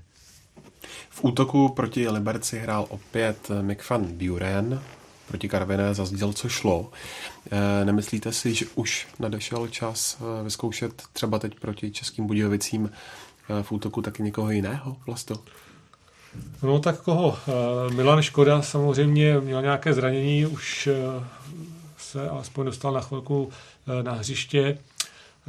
Ona s tím Slávě trochu válčila i minulou sezónu, kdy tam trenér taky vyzkoušel pár hráčů. Eh, Mick van Buren, eh, fotbalista dravý, moc se mi líbí, většinou, když tam eh, skočí jako střídající hráč, teď tedy hraje od začátku. Není to úplně takový ten typický prostě útočník s klidem v koncovce. Je to vidět, že je to spíš hráč, který prostě uteče, naservíruje, nacentruje, než aby dával góly. Ale je pravda, že nevím teda, koho jiného by tam Slávě dala, ale asi Škoda přichází jako číslo dvě, možná třeba proti Budějovice bude hrát. Mě jste Radku zklamali, vy jste dávali v deníku sport předpokládané sestavě Jusufa, jak jsem si ho dal do fantazie a samozřejmě nehrál, že? takže nula bodů a díky tomu jsem jako plichtil, jako to, to máte u mě jako bod minus za tohle. A teď si já samozřejmě srandu. Uh, Mick van Buren je fantastický, co se rychlosti týče. Já myslím, že Jindřich Trpišovský za to chválil, jak trhá obranu. Ale k tomu, vracíme se k tomu, to, že jsme mluvili na o téma Evropská liga. Pokud Slávě těžila z toho, že loni měla obránce a záložníky v geniální formě, co se týče těch dalš, dalších vlastně faktorů. Když útočí někdo roztrhá, tak to dávají záložníci. Ty to tam není, góly se nedávají ze standardek, góly se nedávají z mezihry a je to znát, když najednou... V tenhle moment podle mě Slávy strašně chybí gólový útočník, když to nejde té záloze gólově, nebo nedokáže se vlastně duplikovat to, co se dělo v minulém ročníku, tak je tohle problém a já pořád tajně doufám to Jusuf, ale to tady zase máte hráče, který nevydrží a Nervou si trochu vlasy, že pustili Mešanoviče do Boleslavy? Ne, já si myslím, jako teďka to je vždycky po bitvě, ale já si myslím, že tam tehdy musel jít. To, hmm. Tam nebyla, to, že se mu teďka povedl jeden zápas za hetrik, eh, já si myslím, že třeba Stanislav Tecli by se rozjel, tak může být úplně to samé, takže eh, teďka by se dalo říct, ano, je to škoda, ale ne, já si nemyslím, že to byl dobrý krok, tehdy to je možná i nový prostředí prospěje. Úplně poslední věc, eh, Slávia přivedla z Liberce Oscara, o kterého usiloval Manchester City. Eh, co na tenhle přestup říkáte a co mu předpovídáte ve Slávii? No já to řek, řeknu eh, úplně v krátkosti. Pro mě zájem Manchester City o Oscara, pokud e, nějaký opravdu byl, jo, tak e, tak je pro mě nepochopitelný, to říkám jako na rovinu, že, že si myslím, že Oscar není hráč, který dosahuje kvalit Manchester City. Uh, a to, že ho udělala Slávě, tak to chápu, to, že ho nechá v Liberci, uh, to chápu taky a, a myslím si, že Slávy, Slávy může pomoct. Byť si nemyslím, že, že Oscar je prostě nějaká motorka, která prostě mě, mě, mě vystřelí, když se na ně dívám. No. Jako, já si ho vybavu třeba, když Plzeň hrála druhý kolo v Liberci a průměrný výkon naprosto. Jako, jo, tak... Ale jo, jako, jako rozumím, rozumím Slávy, že, že ho na ten poskupuje. No. Já to řeknu taky krátce, samozřejmě se to protáhne, ale já si myslím, že to, byl, že to je skvělý kauf, jako jestli jsem vůči přípravě byl třeba kritický, tak tohle si myslím, že je výborný. Tak, protože je, se Oscar vždy strašně líbí, jak hraje, jak dokáže pokrývat prostor, jak kolik vyboje soubojů, jak je dobrý do rozehrávky. Já si myslím, že pokud třeba by měl Tomáš Souček výhledově odejít, nebo asi výhledově odejde, tak je to hráč, který by mohl nějak začít plnit tu díru ve středu hřiště nebo rozšířit ty možnosti náhrady to Tomáše Součka. Mně se Oskar na to, že mu je 21 let, tak hraje fantasticky. Na, mně se líbí oproti Radkovi, který teda řekl druhým kole, že to... Já, ne, já... Já, já v něm vidím jako ideálního hráče do systému, který Slávě hraje. To, jestli se skutečně se mu podaří to na, na to navázat, nebo to po, splnit ten potenciál, to uvidíme, ale pro mě je to jako super kauf. Já neříkám, že se, že se mě nelíbí a uh, prostě ve chvíli, kdy ho mám, protože ten Liberec samozřejmě Jasný. nemám na očích jako pravidelně, ale, ale když ho vidím, tak, uh, tak prostě si představuju od hráče, který, uh, který má takový PR a o hmm. kterém se hodně mluví, tak si prostě od něj představuju lepší výkony. Na druhou stranu prostě znovu opaku, že chápu, že ho Slávě kupuje na tuhle pozici a navíc Netrpišovský má ten, ten dar ty hráče zlepšovat. Tak navíc eh, trenéři ho dobře znají, tak asi znají jeho charakterové vlastnosti, jak je týmový hráč a tak dále. Mě spíš překvapilo, že když přicházel, tak hrál ofenzivního záložníka. A tím, že nemá úplně nějaké obrovské fyzické předpoklady, co se týče výšky, nebo takové té statnosti, a nakonec hraje prostě spíše toho defenzivního, ale jo, tak eh, nějakým způsobem v Liberci funguje, ale Slávě to je zase úplně někde jinde a jsem sám zvědavý, jestli se tam eh, nějak uchytí, až tam teda přijde za nějakou dobu. Poslední tečka, když mluvil o tom, nebo ty jsi mluvil o tom dobrým PR, tak příště bych zapracoval, protože fotit se na fotce s dresem, s úsměvem ala právě mi ukradli auto, tak to není dobrý, hele. To, to nikdy moc ne, nepřidá, když to bračíte s novým dresem, ale to bych na tom PR trošku zapracoval. A já ještě dodám, že utkání Slávy v Českých Budějovicích vysílá ČT Sport živě v pátek od 17 hodin a 40 minut. Z dnešního Fotbal Focus podcastu je to všechno. Díky Vlasto, Radku, Pavle za vaše komentáře a postřehy. Děkuji, Mondřej. Za málo.